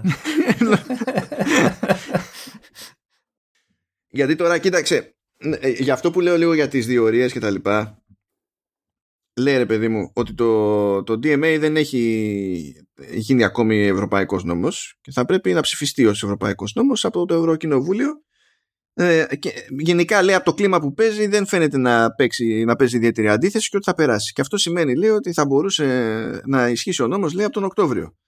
Ε, αλλά λέει member states of the EU will then be able to choose how exactly to interpret the EU Act into national law. Και, γιατί έτσι πηγαίνει. Μετά πρέπει να ενσωματωθεί στα τοπικά δίκαια, στα εθνικά δίκαια δεν υπάρχει το concept ξαφνικά πρέπει να γίνουν πράγματα για το iOS 16 πάνω στο λανσάρισμα του iOS 16. Δεν υπάρχει το concept αυτό. Υπάρχει δυνατότητα μια χώρα να μην το ενσωματώσει, δηλαδή να πει ότι εγώ δεν θέλω να αλλάξω τα πράγματα και να μείνω όπως όχι, όχι, όταν φτάσεις σε αυτό το στάδιο ε, μπορεί να έχει μια, ένα χρονικό περιθώριο τέλος πάντων μέχρι να mm. ε, αλλά όταν έχει περάσει από όλα αυτά τα στάδια τότε πρέπει να ενσωματωθεί. Άρα τι τι μπορεί να κάνει που να διαφοροποιήσει την ερμηνεία του νόμου. Δηλαδή, δεν ξέρω και δεν θέλω να μάθω κιόλας. Διότι αυτά, είναι, αυτά είναι τα στραβά της Ευρωπαϊκής Ένωσης. Πάμε στο έτσι και μετά αφήνουμε την κάθε μπάντα να το ερμηνεύσει κάπως και έχουμε διάφορα κουλά. Είναι σαν τη, που δεν μπορούσαν να συμφωνήσουν για το αν θα, βάζουμε, θα συνεχίσουμε να βάζουμε θερινή και χειμερινή ώρα ή όχι. Ναι, και επειδή δεν, δεν γουστάρανε να συμφωνήσουν, δεν είχαν ομοφωνία για να καταφέρει να πάρθει τέτοιου είδους απόφαση, ας πούμε, για το ξέρεις. Να πούμε ότι όλοι δεν ξαναλάζουμε, ή θα συνεχίσουμε όπως είμαστε. Δεν υπήρχε συμφωνία και τελικά που καταλήξανε. Δηλαδή λες, δηλαδή, μόνο πολιτικός θα το θεωρήσει λογικό αυτό το πράγμα. Καθένας θα κάνει ό,τι θέλει. Ναι, να αποφασίσει κάθε φορά για την πάρτη της. Και από εκεί που έβλεπες, δηλαδή ήξερες, εκείνη την πάντα της Ευρώπης ισχύει αυτό. Προς τα εδώ ισχύει αυτό. πάνω από εμάς, ξέρω εγώ, ισχύει αυτό. Έχουμε, δηλαδή, έχεις προσανατολιστεί λίγο. Άμα έχεις λόγο να μπλέκεις με time zones. Και ε, τους δίνει το περιθώριο να είμαστε στο γάμο του Καραγκιόζη. Να μην είσαι σίγουρος για τίποτα. Ε, άλλη ερώτηση τώρα. Ε, περνάει, γίνεται νόμος, μπουρμπούρου, ενσωματώνει για τα λεφτά. Σε περίπτωση μη συμμόρφωσης, απλά πρόστιμο ή θα έχει και πιο βαριές ε, κυρώσει. Ε, τι θα κάνει, δεν μπορεί να τους βάλει φυλακή, εταιρεία είναι. Αλλά... Όχι φυλακή, αλλά ξέρω εγώ, μπορεί να τους κάνει εμπάρκο. Ξέρω, να μπλοκάρει τις πωλήσεις σε όλη την Ευρώπη τον iPhone. Ε, αυτό θα πρέπει να είναι, πώς να σου πω, θα πρέπει να κάνει κάτι επανάληψη παραβιάση. Δηλαδή να φάει πρόστιμο, ξαναφάει πρόστιμο, ξαναφάει πρόστιμο. Απλά να τους αγνοεί πλήρως, ας πούμε δεν, δεν, δεν, το έχεις ξαναδεί, ε. ναι, κοίταξε να δεις. Όταν είσαι Apple, 5 εκατομμύρια την εβδομάδα από μια ρυθμιστική αρχή στην Ολλανδία, απλά δεν σε ενδιαφέρουν. Όταν θα γίνει αυτό σε ευρωπαϊκό επίπεδο και θα σου πει ότι ξεκινάμε με το 10% του παγκόσμιου τζίρου σου. είναι, είναι λίγο αλλιώς, κατάλαβες. Ναι. Υπάρχει ένα θέμα. Που ακόμα και όταν θα πρωτογίνει αυτό, άμα πρωτογίνει, ξέρω εγώ, καταλαβαίνετε ότι θα, θα φύγουν μερικά χρονάκια στο back and forth με εφέσεις παραεφέσεις και τα συναφή. Έτσι, δηλαδή, για να έχουμε να λέμε. Πόσο, πόσο γαμπάτο θα ήταν ε, να κρατήσει μούτρα η Apple και να πει, ξέρετε τι, σας κόβω όλες τις υπηρεσίες server side και ό,τι iPhone έχετε γίνεται feature phone. Ε, Έχει μόνο τηλέφωνο. Έτσι. μαζί με τη Ρωσία, μαζί με τη Ρωσία κι εσείς. Ε, έτσι. Εντάξει, δίπλα είστε, δεν πειράζει. Τι, τι να, τι... Έτσι, μια, μία χώρα δεν είστε όλοι εσείς. ναι, ναι, ναι, αυτό. Ναι.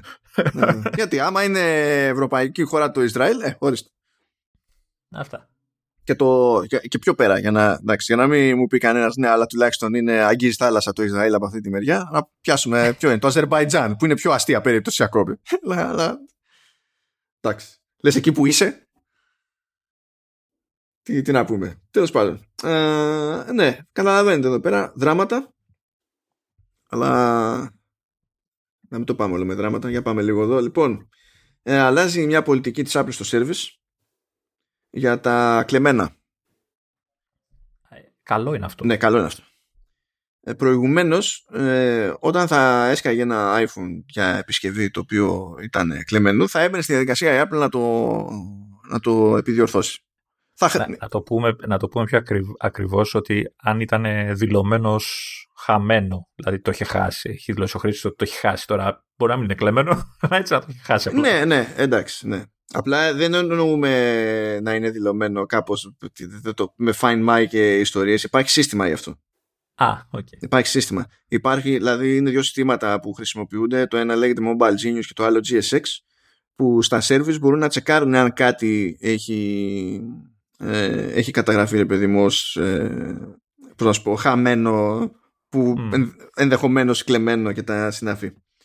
Γι' αυτό έτσι κι αλλιώς δεν είναι το, το σωστό σε αυτές τις περιπτώσεις ήταν να, σε περίπτωση τέτοιας απώλειας να πηγαίνεις και να το δηλώνεις. Και ειδικά μας το κλέβανε, πάλι να το δηλώσεις. Και υπήρχε τρόπο, υπάρχει σύστημα να φτάσει αυτή η πληροφορία δηλαδή στον κατασκευαστή όταν έρθει η ώρα. Ε, εσύ, να, εσύ να το δηλώσεις στην αστυνομία ή στην Apple, σε κάποιο κατάστημα δηλαδή. Ε, ε, ε, πρέπει να το δηλώσεις οπωσδήποτε στην αστυνομία. Καλά, ναι, εντάξει. Διότι δεν μπορείς να. Η Apple όταν θα της πεις το, το, το, το κλέψανε, θα σου πει δεν με νοιάζει. Θα σου πει εγώ που το ξέρω. Άρα όταν έχει δηλωθεί στην αστυνομία μπορεί να κάνει cross-check και να φαίνεται ότι το αίτημα είναι κανονικό. Το αίτημα, η δήλωση είναι κανονική, δεν είναι στο κάμπο του Καγκιόζη. Να σου ζητήσει τη δήλωση, ξέρω εγώ και τέτοια. Ναι. ναι, ή μπορεί να γίνεται σε κάποιο βαθμό και πιο αυτοματοποιημένα. Δεν ξέρω πώς λειτουργούν αυτά τα πραγματάκια, αλλά τέλος πάντων. Στην Ελλάδα. Ε, ε, τώρα. Εντάξει. ναι. Στον πολιτισμένο τον κόσμο. Τέλος πάντων, λέει τώρα σε αυτές τις περιπτώσεις θα αρνείται την επισκευή. Ενώ πριν δεν έπαιζε αυτό. Βέβαια, τη χρέωνε προφανώς έτσι, αλλά αρνείται τη, την επισκευή ε, για τους προφανείς λόγους νομίζω ότι δεν χρειάζεται εξήγηση. Χάνει λεφτά για να μας προστατέψει. Ναι, χάνει, ναι, φαντι. για να χάσεις λεφτά πρέπει να είναι ξέρω, τεράστιο ποσοστό τα κλέμπα να πηγαίνουν για σέρβις. Αλλά ναι, εντάξει. Δηλαδή, κατά μία έννοια, δεν ξέρω γιατί τους πήρε και τόσο σε αυτή την περίπτωση. Αλλά τέλος πάντων. Ξέρεις, μπορεί να είναι από αυτά που ξέρεις, δεν έτυχε ποτέ κανείς να το σκεφτεί. Ναι. αυτό. Αυτό που ακούγεται ότι σκέφτεται, σύμφωνα με το Bloomberg, είναι κάποια συνδρομητική υπηρεσία που να συνδέεται με τη διάθεση τηλεφώνου του. Στυλ δίνω ένα συγκεκριμένο ποσό κάθε μήνα και αυτό σημαίνει ότι μου δίνεις τηλέφωνο και πακέτο υπηρεσιών κτλ. Τύπου leasing δηλαδή; Ναι. Τύπου... Υπάρχει ένα πρόγραμμα για τα upgrades ήδη που δίνεις ένα ποσό κάθε μήνα και μετά από mm. χι μήνες έχεις το περιθώριο να πάρεις άλλο τηλέφωνο και το γενικά το τι δίνεις εξαρτάται από το τι μοντέλο έχεις ζητήσει σε ποιο price point είναι και τα συναφή. Υπάρχει αυτό ήδη, αλλά εκείνο είναι, είναι, είναι λίγο διαφορετικό από την προκειμένη περίπτωση. Είναι σαν, το, εκείνο είναι περισσότερο σαν διευκόλυνση στην αγορά ε, ενώ αυτό θυμίζει περισσότερο leasing σαν άλλη φάση και υποτίθεται ότι ακούγεται ότι μπορεί να ε, επιστρατευτεί σαν πρόγραμμα τέλος πάντων και για άλλα, άλλο hardware, όχι μόνο το iPhone. Είναι και λίγο σαν glorified ε, πρόγραμμα δόσεων, ρε παιδί μου, κάπως έτσι. Με, με τη διαφορά ότι δεν ξέρω, δεν, δεν, δεν ξέρω αν το ξεκαθαρίζει το άρθρο, αν στο τέλος μπορείς να κρατήσεις τη συσκευή, δηλαδή να πεις ότι μετά από τόσο, ξέρω εγώ, δεν θέλω να κάνω αναβάθμιση σε άλλο και θέλω να κρατήσω αυτό και να σταματήσει κάπου η πληρωμή και να το κρατήσω το, το τηλέφωνο. Τη συσκευή, μάλλον. Ναι, ε, εντάξει, ε, δεν είμαι super σίγουρος. Έτσι κι αλλιώς δεν είναι κάτι που έχει ανακοινωθεί ακριβώς για να ξέρουμε και ακριβώς τι μας γίνεται σε αυτή την περίπτωση. Θα σε ενδιαφέρε κάτι τέτοιο; Όχι, δεν θα με ενδιαφέρει. Ειδικά αν μιλάμε για hardware που θεωρώ ότι το έχω στο μυαλό μου ως εργαλείο και κάνω stuff, δεν μπλέκω, δεν μπλέκω έτσι. Όλα αυτά απλά προτιμώ να μου ανήκουν. Είναι τόσο, ναι. τόσο απλό στο κεφάλι μου. Δηλαδή αν να βάλω κάτι τέτοιο, εγώ θα προτιμούσα, ξέρεις, να υπήρχε και για Ελλάδα ας πούμε, το Apple Care Plus, το οποίο πλέον μπορείς να το πληρώνεις με το μήνα και δεν έχει τον περιορισμό που είχε. Μπορείς δηλαδή να, το, να έχεις AppleCare και μετά από την τυπική διάρκεια του AppleCare που το έπαιρνες και ήταν one-off. Και για το τηλέφωνο κράταγε ξέρω εγώ τι ήταν, δύο χρόνια αντί για ένα, δεν θυμάμαι τι διάλογο ήταν. Καλά δεν είχαμε και εδώ AppleCare Plus, λέμε τώρα. Αλλά όταν έλεγε αυτό δεν είχες το περιθώριο να κάνεις άλλη επέκταση. Ενώ με, το, με τις δόσεις που το κάνει, στις χώρες που το κάνει τέλος πάντων, μπορείς απλά να συνεχίσεις. Και αυτό θα το έκανα από την άποψη ότι μπορεί να μην συνέφερε σαν συνολικό κόστος, αλλά θα είχα το κεφάλι μου ήσυχο ότι συνεχίζω και έχω κάλυψη ε, για ενδεχόμενη ε, ζημιά από δικό μου λάθος. Υπάρχει μια διέξοδος που η διέξοδος αυτή δεν είναι αγοράζω σχεδόν καινούργιο τηλέφωνο για να φτιάξω το ένα κομμάτι του παλιού. Ε, αυτό με τη λογική ότι μέσα στο κεφάλι μου αυτά για μένα είναι δουλειά. Άμα ήμουνα ε, απλά ένα χρήστη με ένα τηλέφωνο, ε, μπορεί να το σκεφτόμουν αλλιώς. Που και πάλι εδώ μπλέκει τώρα το, το τι bundling θα κάνει με υπηρεσίες και τα συναφή. Αυτό πιο πολύ μου θυμίζει το Xbox All Access. Το, το σίγουρο πάντως είναι ότι δεν πρόκειται να χάσει λεφτά η Apple. Έτσι. Το πιθανότερο Καλά, θα, αυτό, ναι. σε μακροπρόθεσμη βάση θα είναι πιο ακριβό το όλο θέμα. Α, δεν είναι απαραίτητο, θα δούμε. Γιατί οι εταιρείες αυτές και η Wall Street δυστυχώς για τα νεύρα όλων ε, εκτιμούν δύο πράγματα. Τα, τα νούμερα που ανεβαίνουν, εφόσον δεν έχουν μείον μπροστά, και το, το, τη σίγουρη βάση τζίρου ε, μήνας μπαίνει, μήνας βγαίνει. Το ναι. ότι θα έχει, υπάρχει ένα πελατολόγιο εκεί που θα σημαίνει ότι αντί να σκάει ένα μέρος του τζίρου ως πυροτέχνημα ε, με έμφαση ένα συγκεκριμένο τρίμηνο του έτους σημαίνει ότι πάντα θα υπάρχει ένα revenue stream που θα είναι πιο πάνω τέλος πάντων θα είναι μια βάση και θα είναι κάθε μήνα σταθερό αυτό αντιμετωπίζεται ως επιτυχία και γενικά όλα αυτά τα περίεργα τα κάνει η Apple από τότε που και στην Αμερική που είναι μερικά χρόνια που έχουν γίνει αυτά και στην Αμερική έχουν κοπεί επιδοτήσεις ναι, από εταιρείες κινητή και τέτοια. Ναι, ναι, ναι. Έχουν κοπεί πλέον. Και ήταν υποχρεωμένοι να δείχνουν την κανονική τιμή, ας πούμε, του, ενώ πριν δεν ήταν. Δηλαδή, και εμείς είχαμε επιδοτήσεις εδώ. Αλλά όταν πήγαινε σε έναν πάροχο και σου πουλάγε ένα τηλέφωνο, δεν σου έκρυβε την πραγματική τιμή της συσκευής, άμα ήθελες να την πάρεις σε συσκευή. Στην Αμερική την, την κρύβανε, δεν είχαν καν στο καρτελάκι. Α, λέγανε κατευθείαν με την τάδε, ξέρω εγώ. Ναι, ναι, ναι, ναι, έτσι αυτό. Ή ξέρω εγώ, as low as τάδε or whatever. Δεν είναι προσφα... Γιατί η μούρικα, δηλαδή πρέπει να είναι πιο δύσκολο πάντα αυτό το καταναλωτή. Τέλος πάντων, ναι, θα δούμε τι θα γίνει με αυτό. Και να πούμε για κάτι έτσι πιο ενδιαφέρον. Αυτά μένα μου αρέσουν περισσότερο. Τουλάχιστον είναι λιγότερο καταθλιπτικά για την πάρτη μου. Ναι, εντάξει. εντάξει. Λοιπόν, έχουν ακουστεί κάτι πραγματάκια εδώ για ένα ενδεχόμενο 15 inch MacBook Air που ίσως φυτρώσει το 2023 και τα συναφή το οποίο από μόνο του δεν είναι συγκλονιστικό. Περιμένουμε ένα redesign σε MacBook Air, το οποίο το περιμένουμε υποτίθεται για κάποια στιγμή φέτος, από ό,τι φαίνεται στο δεύτερο μισό του έτους, εκτός αν πάει κάτι στραβά. Και ξέρω. Ε, το, το M2, το M2. Ναι. Περιμένουμε. Προς Νοέμβρη μεριά σκάνε μύτη αυτά. Ενώ κυκλοφορούν. Ναι, αλλά σχετικό είναι ότι θέλει κάνει, ποιος ξέρει. Καλά, εντάξει. Αλλά τέλος πάντων εκεί και θεωρούμε αυτονόητο ότι θα έρθει κάτι στο σουλούπι του κλασικού του Air που θα είναι, ξέρω εγώ, κάπου περίπου 13 inches or something. Αλλά ακούγεται πλέον ότι υπάρχει ένα ενδεχόμενο, όχι ταυτόχρονα, σε δεύτερο χρόνο, να δούμε και 15 έκδοση ενός Air, ας πούμε. Δεν είναι κακό.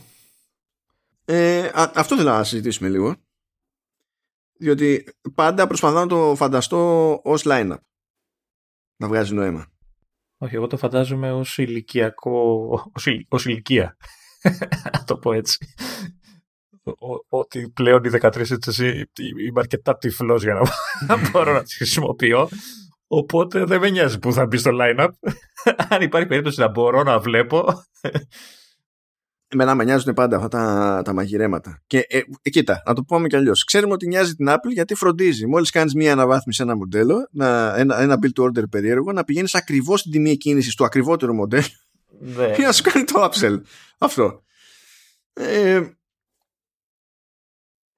και ε, ήδη συζητούνται μερικά ενδεχόμενα πρώτα παρουσιάστηκε αυτή η, φήμη αυτό το ενδεχόμενο σαν να είναι επέκταση στην ουσία του, του air branding. Αντί να έχουμε ένα air, έχουμε δύο. Και το ένα θα είναι, ξέρω εγώ, 13 και το άλλο θα είναι 15. Μετά όμως ακούστηκε κάτι το οποίο προτιμώ περισσότερο προσωπικά. Ε, ότι αυτό μπορεί να μην, μην, μην καν στη διαδικασία να είναι air και ότι υπάρχει ένα θεωρητικό ενδεχόμενο ε, να πούμε ότι είναι αυτό που σε τιμές και τα συναφή παίρνει τη θέση αυτού του MacBook Pro με την Touch Bar που έχει μείνει από το σασί με Intel που τώρα έχει εμένα και γενικά απορούμε γιατί υπάρχει. Ναι. Το οποίο, να, ξέρεις, να φύγει αυτό για να μπει κάτι τέτοιο είναι από μόνο του πιο λογικό, κατά με σε πρώτη φάση. Και μπορείς μετά να πεις ότι έχω το MacBook Air και τα MacBook Pro και το Pro σημαίνει όντως κάτι πιο συγκεκριμένο από ό,τι σημαίνει αυτή τη στιγμή, αν δεις ακριβώς τις επιλογές που σου δίνει η Apple σε MacBook Pro. δηλαδή να το πούνε και αυτό Pro. Όχι να το πούνε Pro, να μην το πούνε Pro. Απλά να πάρει τη θέση του στο, στο price point, εκεί που είναι. Το, και, και, το 13 και το 15 ή το 15. Μιλάμε τώρα. Μήνυμο το 15. Εγώ δεν, ε, ε, δεν, δεν γουστάρω αυτό, αυτή την προσέγγιση ακριβώς. Αλλά αυτό θα ήταν βελτίωση σε σχέση με αυτό το περίεργο που γίνεται τώρα με τα Pro. Ναι.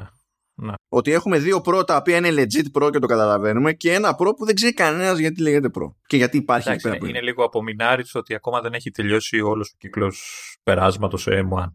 Το θέμα είναι πώς θα μπορούσε να το, να το πει. Εγώ έχω μια ιδέα. Μπορεί να το πει ε, MacBook Hair.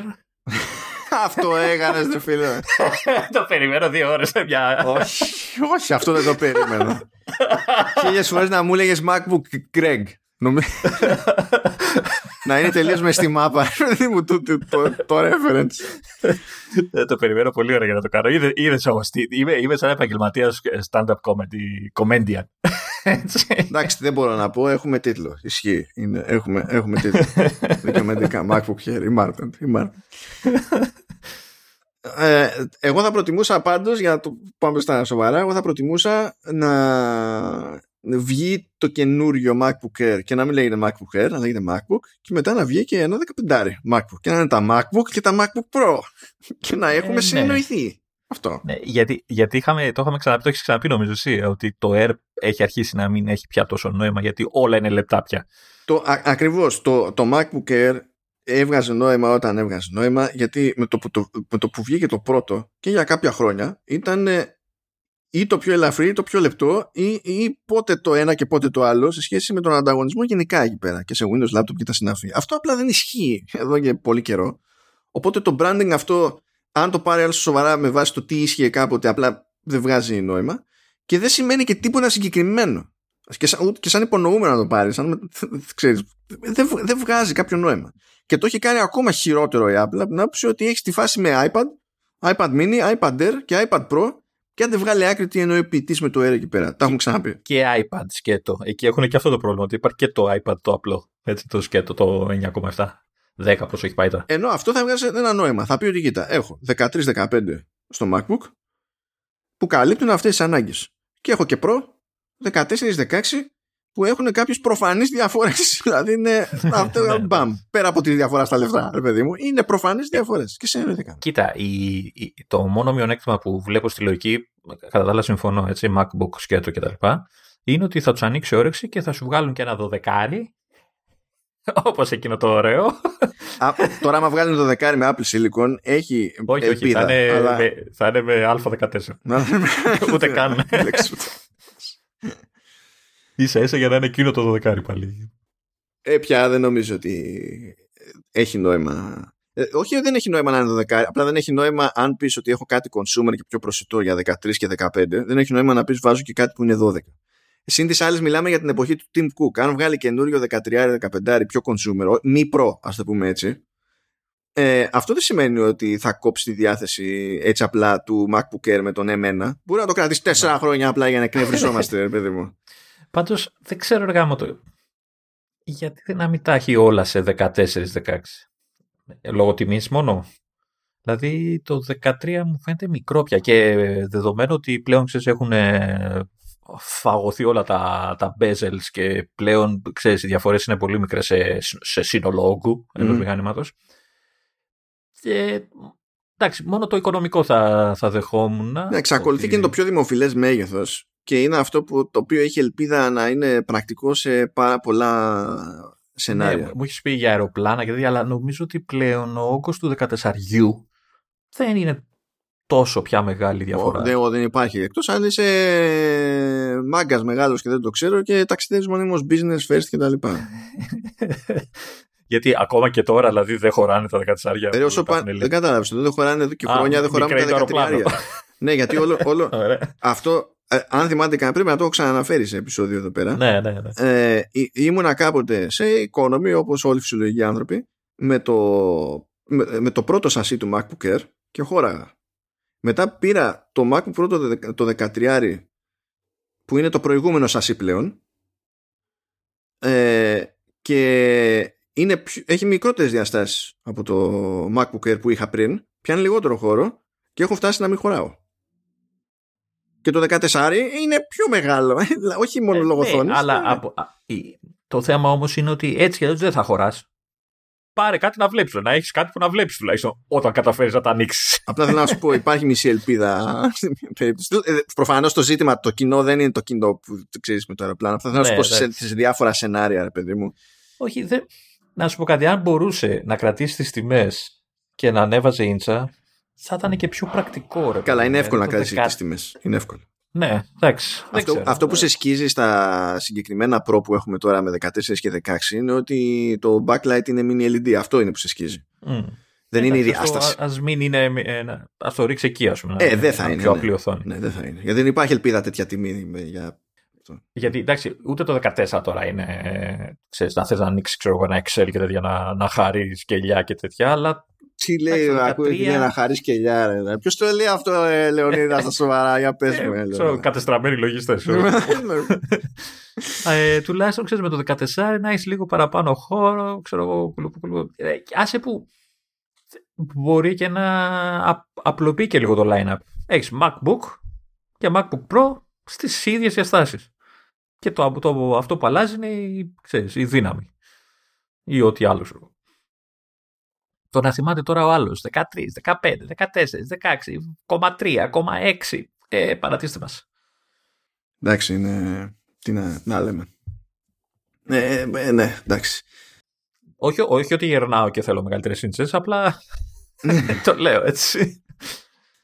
Ε, αλλά τέλος πάντων, ελπίζω, ελπίζω, α, έτσι όπως θα έχει κάνει, ελπίζω απλά να πεθάνει το air branding ε, από παντού. Απλά ελπίζω. Είναι, Ούτε, ε, ούτε ένα δάκρυ δεν θα αρχίσεις. Δηλαδή, ήταν το πρώτο σου Mac. Ναι, οκ, αλλά άμα δεν βγάζεις νόημα, δεν βγάζεις νόημα. Να σου πω κάτι. Πιο, μου, πιο πολύ χαίρομαι για το studio branding που έχει βγει τώρα. Γιατί όπως έχει βγει, μπορεί να έχει- είναι σε μία μπάντα, αλλά πιο εύκολα βγάζει νόημα για το. Έστω και. Πώς να σου πω, νοερά, εμέσως. Ό- Όσο και να χαίρεσαι, θα είσαι έξω από αυτό το στούντιο. Άλλο αυτό. ναι, εντάξει, αυτό είναι άλλο. Άλλη- Α, α, άλλη, άλλη ερώτηση. Θα έχει νόημα ένα στούντιο με Pro, τι, τι εννοείς; Με M1 Pro αντί για Max και, και Ultra που είναι τώρα. Σαν πιο- α, λίγο πιο φθηνό, λίγο πιο consumer. Κοίτα, θα είχε νόημα. Δεν νομίζω ότι δεν δε θα είχε. Δεν θα έλεγα όχι. Αυτό. Αλλά, τα, αλλά Τώρα κοιτάμε και τα δικά μας. ταυτόχρονα, ξέρεις, αυτό που συζητάγαμε τις προάλλες για ένα Mac Mini με M1 Pro, πάλι θα το θεωρούσα ανάλογη λύση. Δηλαδή, αν τα, βάλ, ε, αν τα βάλεις κάτω, γιατί τώρα δεν χρειάζεται τέτοιο σύστημα ψήξη στο M1 Pro για κανένα λόγο. Και το μισό μηχανάκι Mm. και βάλε στο στούντιο είναι η ψήξη. Ε, και ο, δηλαδή, όσο φθηνότερο και να, λίγο φθηνότερο να είναι εκείνο το chip, άμα είναι να μου χρεώνει τα αλουμίνια και τους χαλκούς εκεί πέρα, δεν θα αλλάξει ιδιαίτερα. Το chip, δηλαδή, θα, θα τον φάω πάλι. Για να πω ότι πόσες περισσότερες θύρες έχει το στούντιο από το Mac Mini στην προκειμένη. Εντάξει, δηλαδή δεν. Ε, εντάξει, που- θα, Ε, θα στήσω. Εννο, εννοώ το Mac Mini το, το Intel, γιατί το M1 έχει ακόμα λιγότερες.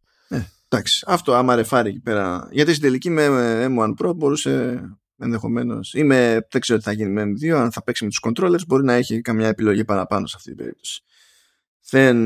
Ενώ, Να σου πω τώρα, εντάξει, ε, και πιο εγωιστικά μιλώντας, πιο πολύ με συμφέρει να εμφανιστεί ε, με ας πούμε με ένα M2 ότι δεν έχει σημασία something something pro ένα, ένας Mac Mini γιατί από ένα Mac Studio διότι αυτόματα δηλαδή, το Mac Mini θα είναι πιο πιθανό να μπορεί να αγοραστεί φθηνός. είναι αυτό Ναι. όχι ότι θα είναι του ξέρεις, Όχι, ε, τσιπικός εγώ το αλλά πήγα- ναι, Το πήγα πιο εγωιστικά ότι ήταν το στούντιο με, τα, με τις προϋποθέσεις που είπες. ναι πιο εντάξει. πιθανό να αγοραστεί.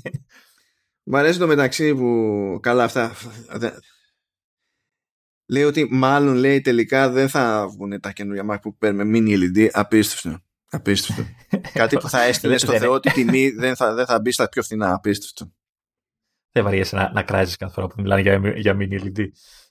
Σήμερα διάβαζα μια, ένα, μια αναφορά από το Dielec. Το Dielec είναι ένα site το οποίο παρακολουθεί συγκεκριμένα σχεδόν ε, το τι γίνεται με την ανάπτυξη τεχνολογιών οθονών και προβολής στην Κορέα. Επειδή γενικά δίνει πόνο η Κορέα. Δεν είναι περίεργο αυτό. Οκ, το δεχόμαστε.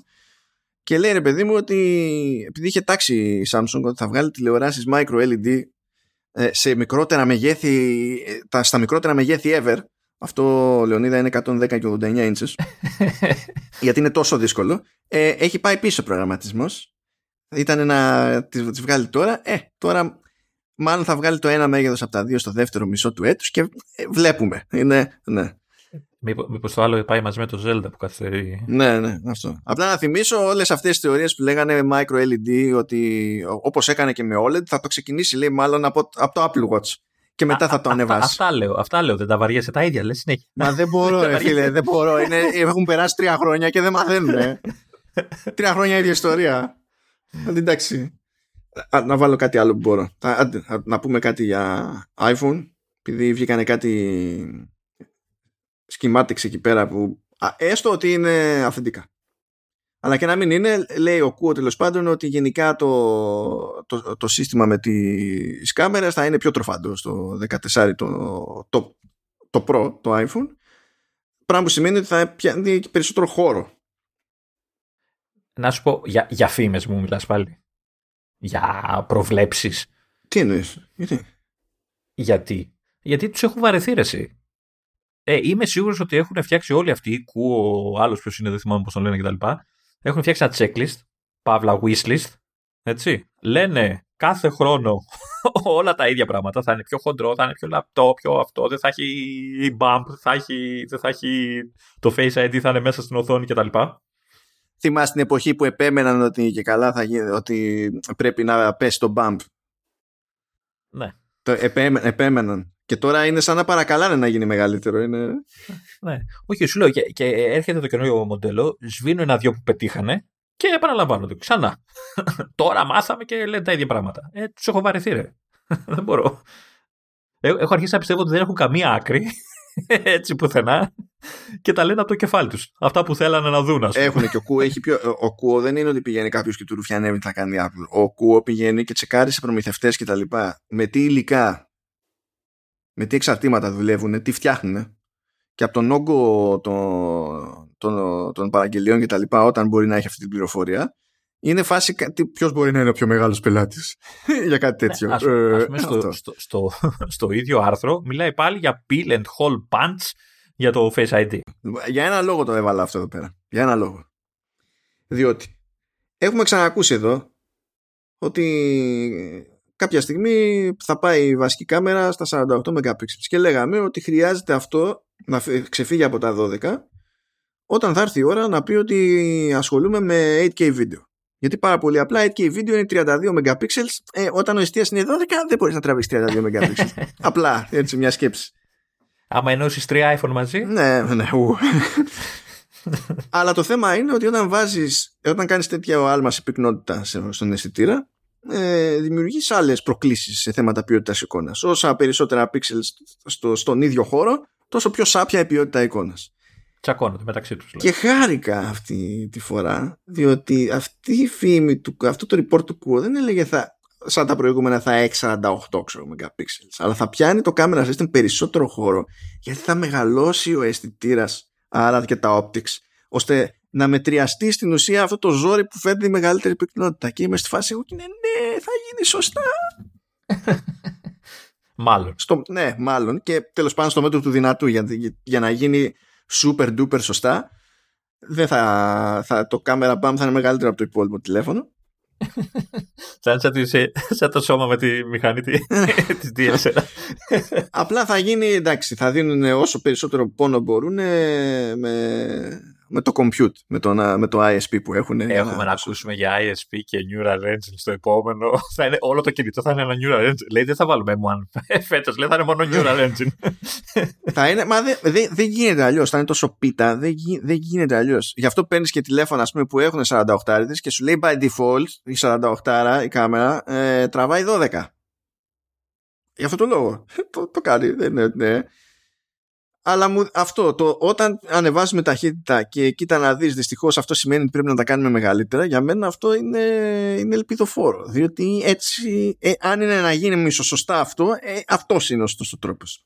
Because physics. Πάντως, ό, ό, όσο μεγαλώνει θα πεις εντάξει όσο μεγαλώνουν οι κάμερες και τα bumps από πίσω, τόσο πιο ε, επιτακτική είναι η ανάγκη για θήκες, για να μην μπαλατζάρει το κινητό στο, στο όποιο τραπέζι. Ναι, αυτό είναι ένα θέμα. Γενικά, ως προς αυτό, έχει αφήσει πολύ καλή εντύπωση το νεότερο το Pixel με τη λογική ότι έχει, τις έχει βάλει στη σειρά σε μπάρα και επειδή η μπάρα αυτή είναι περίπου ισοπαχή σε όλο το, ε, το πλάτος της πλάτης ε, όταν το αφήνεις κάπου ρε παιδί μου είναι σε κλίση αλλά δεν παίζει και όντως ναι. αυτή ήταν, ήταν, ήταν ωραία ιδέα δεν μπορώ να πω ως προς αυτό. Τώρα το αν κατασκευαστικά έχει κάποια άλλα μειονεκτήματα ή όχι δεν το γνωρίζω, δεν έχω ιδέα από τέτοιο θέμα, ε, οπότε... Ε, μόνο εγώ αγχώνομαι με αυτά τα bumps που όταν τα κουμπάς στο κινητό λες τώρα θα γρατζουνιστεί ο φακός και τώρα θα γρατζουνιστεί ο φακός, δηλαδή... Όχι, θέλει προσπάθεια, είναι δύσκολο. Είναι δύσκολο, αλλά ακουμπάει, δηλαδή το όχι στο άγχος. να, να, να σας πω, έτσι. Αυτό είναι κάτι τουλάχιστον για να μην έχετε το άγχος που έχει ο Λεωνίδας. Εκτός αν είστε κανίβαλοι, ό,τι και να σας πούμε θα έχετε άγχος. Έτσι. αν με, τα, με τα τηλέφωνα. Αν τα, ε, τους φέρεστε σαν να είναι Pringles, τότε ναι, θα υπάρχει πρόβλημα. Ε, γιατί μετά το pop δεν έχει stop. Ε, αυτό λέω και εγώ έτσι. Φεύγουν πράγματα. Ανοίγει το τηλέφωνο και πετάγονται staff. Ε, γενικά αν κάποιος έχει μπλέξει ποτέ με φωτογραφικές μηχανές, ε, μπορεί να έχει ρατζουνίσει φακό και να το έχει πάρει χαμπάρι ότι δεν είναι πολύ δύσκολο να γίνει αυτό το πράγμα. Και ισχύει, δεν είναι πάρα πολύ δύσκολο να γίνει αυτό το πράγμα και θέλουν προσοχή οι φάκοι. Πάρα πολύ ωραία. Ε, οι φακοί όμως σε αυτές τις περιπτώσεις, είτε μιλάμε για compact μηχανή, είτε μιλάμε για εναλλάξιμους φακούς σε, σε, σε camera systems κτλ.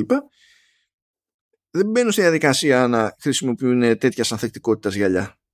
Γιατί θεωρείται αυτονόητο ότι μάλλον πρέπει να προσέχεις. Γιατί το ζήτημα δεν είναι απλά μια γρατζουλιά. Άμα δεν προσέχεις με τόσο κρυστάλλο που έχει αυτό πάνω, το σπάσεις στην τελική. Δηλαδή, πια γρατζουλιά. Αυτό θα διαλυθούν όλα. Ε, και είναι πιο ευαίσθητος ο εξοπλισμός, είναι, είναι στανταράκι αυτό το πράγμα.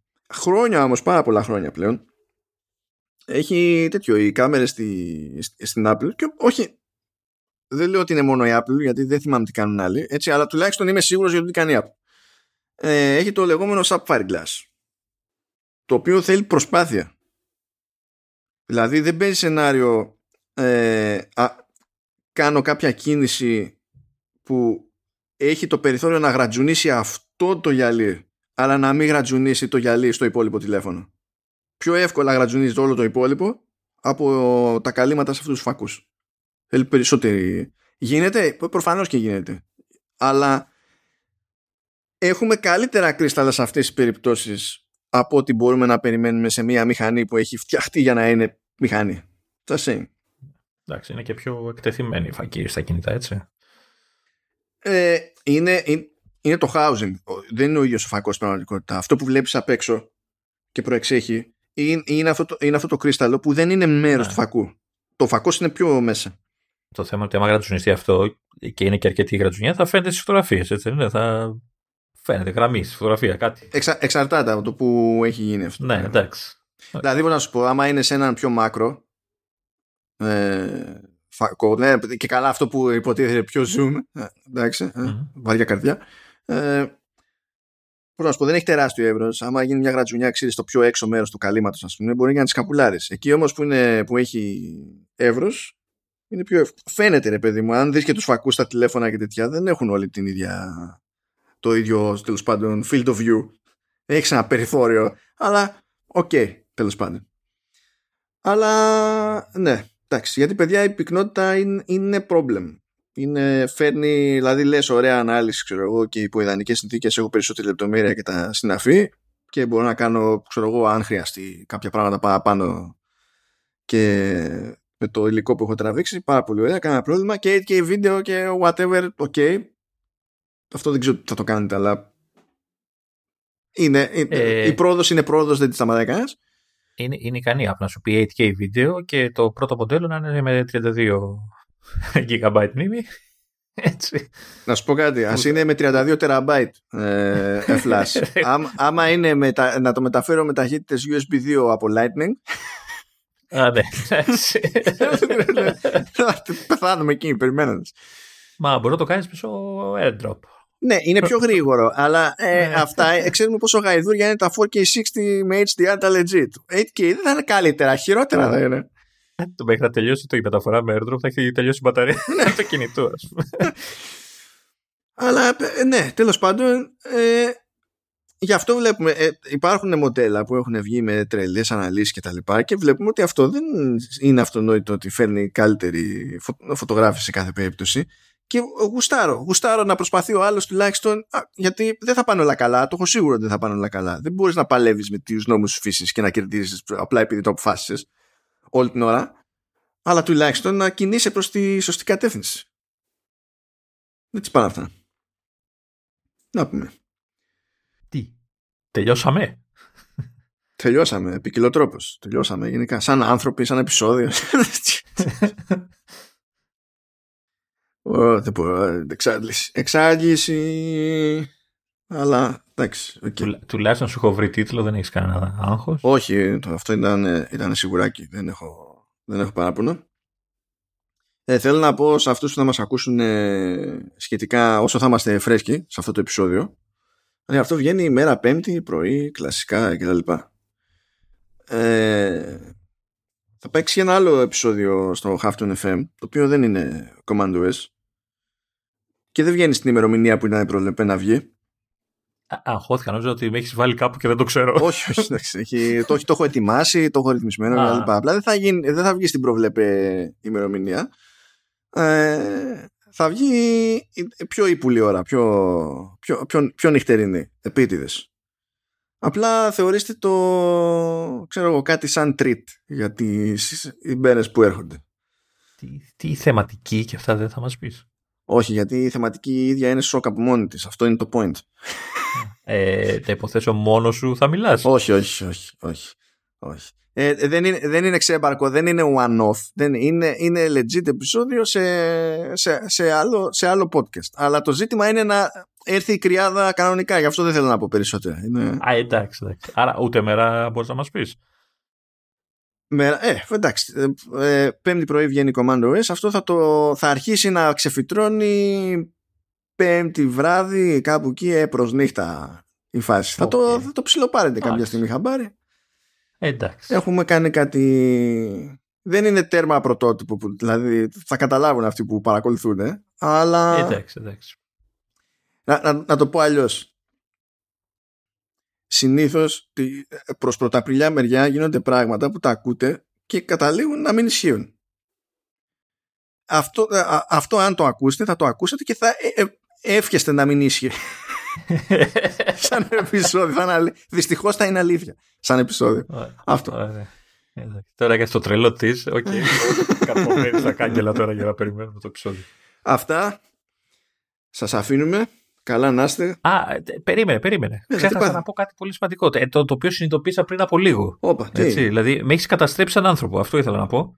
Τιμή μου. Γιατί, αλλά πες. γιατί ξε... Συνήθως όταν ε, γράφουμε, γράφω σε ένα, σε ένα δωμάτιο, ξέρεις, για να μην, έχω, μην ενοχλώ τους υπόλοιπους που είναι στο σπίτι και αυτά. Τέλος πάντων, σήμερα είμαι μόνος μου στο σπίτι, αλλά είμαι στο δωμάτιο τέλος πάντων που γράφω. Ε, και συνήθως αυτό το δωμάτιο, ξέρεις, κλείνω τζάμια και αυτά για να μην ενοχλεί ο θόρυβος κτλ. Και, και ανάβω φώτα. Σήμερα ξέχασα να ανάψω φως και αυτή τη στιγμή είμαι μέσα στα σκοτάδια όπως είσαι και εσύ. Όλα Και- καλά λοιπόν, πρόοδος. το, το συνειδητοποίησα γιατί έλεγα κάτι, κάτι δεν δεν δεν παίζει καλά. Και συνειδητοποίησα ότι είμαι και με, με light mode. Έτσι, τυφλωνόμουν τελείως. Ε, ναι, αυτό εντάξει. Αυτό είναι λίγο, αυτό είναι Και λίγο το- λάθος να πεις. Το γύρισα στο τέλος, βέβαια. Αφού θέλει εσύ ένα άσχετο, να κάνω κι εγώ ένα άσχετο. Λέει, διαπιστώθηκε ότι μπορεί να βοηθηθεί η κατάσταση με τα, ε, με τα κατάλοιπα πλαστικού στη θάλασσα ε, επιστατεύοντας ε, εκχύλισμα μπάμιας. Δεν το έβγαλα αυτό από το μυαλό μου. Είναι... Τι θα κάνει, δηλαδή. Δεν θα αναλύσουμε τώρα. Αλλά με μένα μου φτάνει ότι εγώ αισθάνθηκα ότι για πρώτη φορά βρέθηκε μια πραγματική χρησιμότητα για την μπάμια. Ε, Τι δεν σ' αρέσουν οι πάμιες. Είναι από τα λίγα αειδιαστικά πράγματα που μου αρέσουν. Τι να πω εγώ σε αυτό από τα λίγα ιδιαστικά πράγματα που μου αρέσουν. και, και ειδικά με κοτοπουλάκι είναι τέλειο. Ωραία, δεν έχω. Δεν έχετε παράπονο για το πώς κλείνουν τα επεισόδια. Είμαστε οι καλύτεροι. Τα έχουμε καλύψει όλα έτσι. Ξεκινήσαμε με, πώς το λένε, με, όχι games, με, με, με σειρές, ταινίες και τέτοια. Ε, ε, περάσαμε games, ε, καταλήξαμε στις μπάνιες. Ούτε που ξέρω τι Εντάξει. είναι αυτό το επεισόδιο. Δεν ξέρω. Να με ρωτήσει κανένας τι είναι, ποιο είναι το concept πίσω από το Commando S; Who knows; Αυτά. Καλά να είστε. Τώρα ισιώνει και ο καιρός για εκείνους τέλος πάντων που τον θεωρούν ίσιο αυτόν τον καιρό. Καλά να είμαστε. Το, χα- να το χάρει όποιος μπορεί, δεν ξέρω. Και τα λέμε την ερχόμενη εβδομάδα κανονικότατα που θα είναι και Απρίλιος πλέον. Τσάω σας.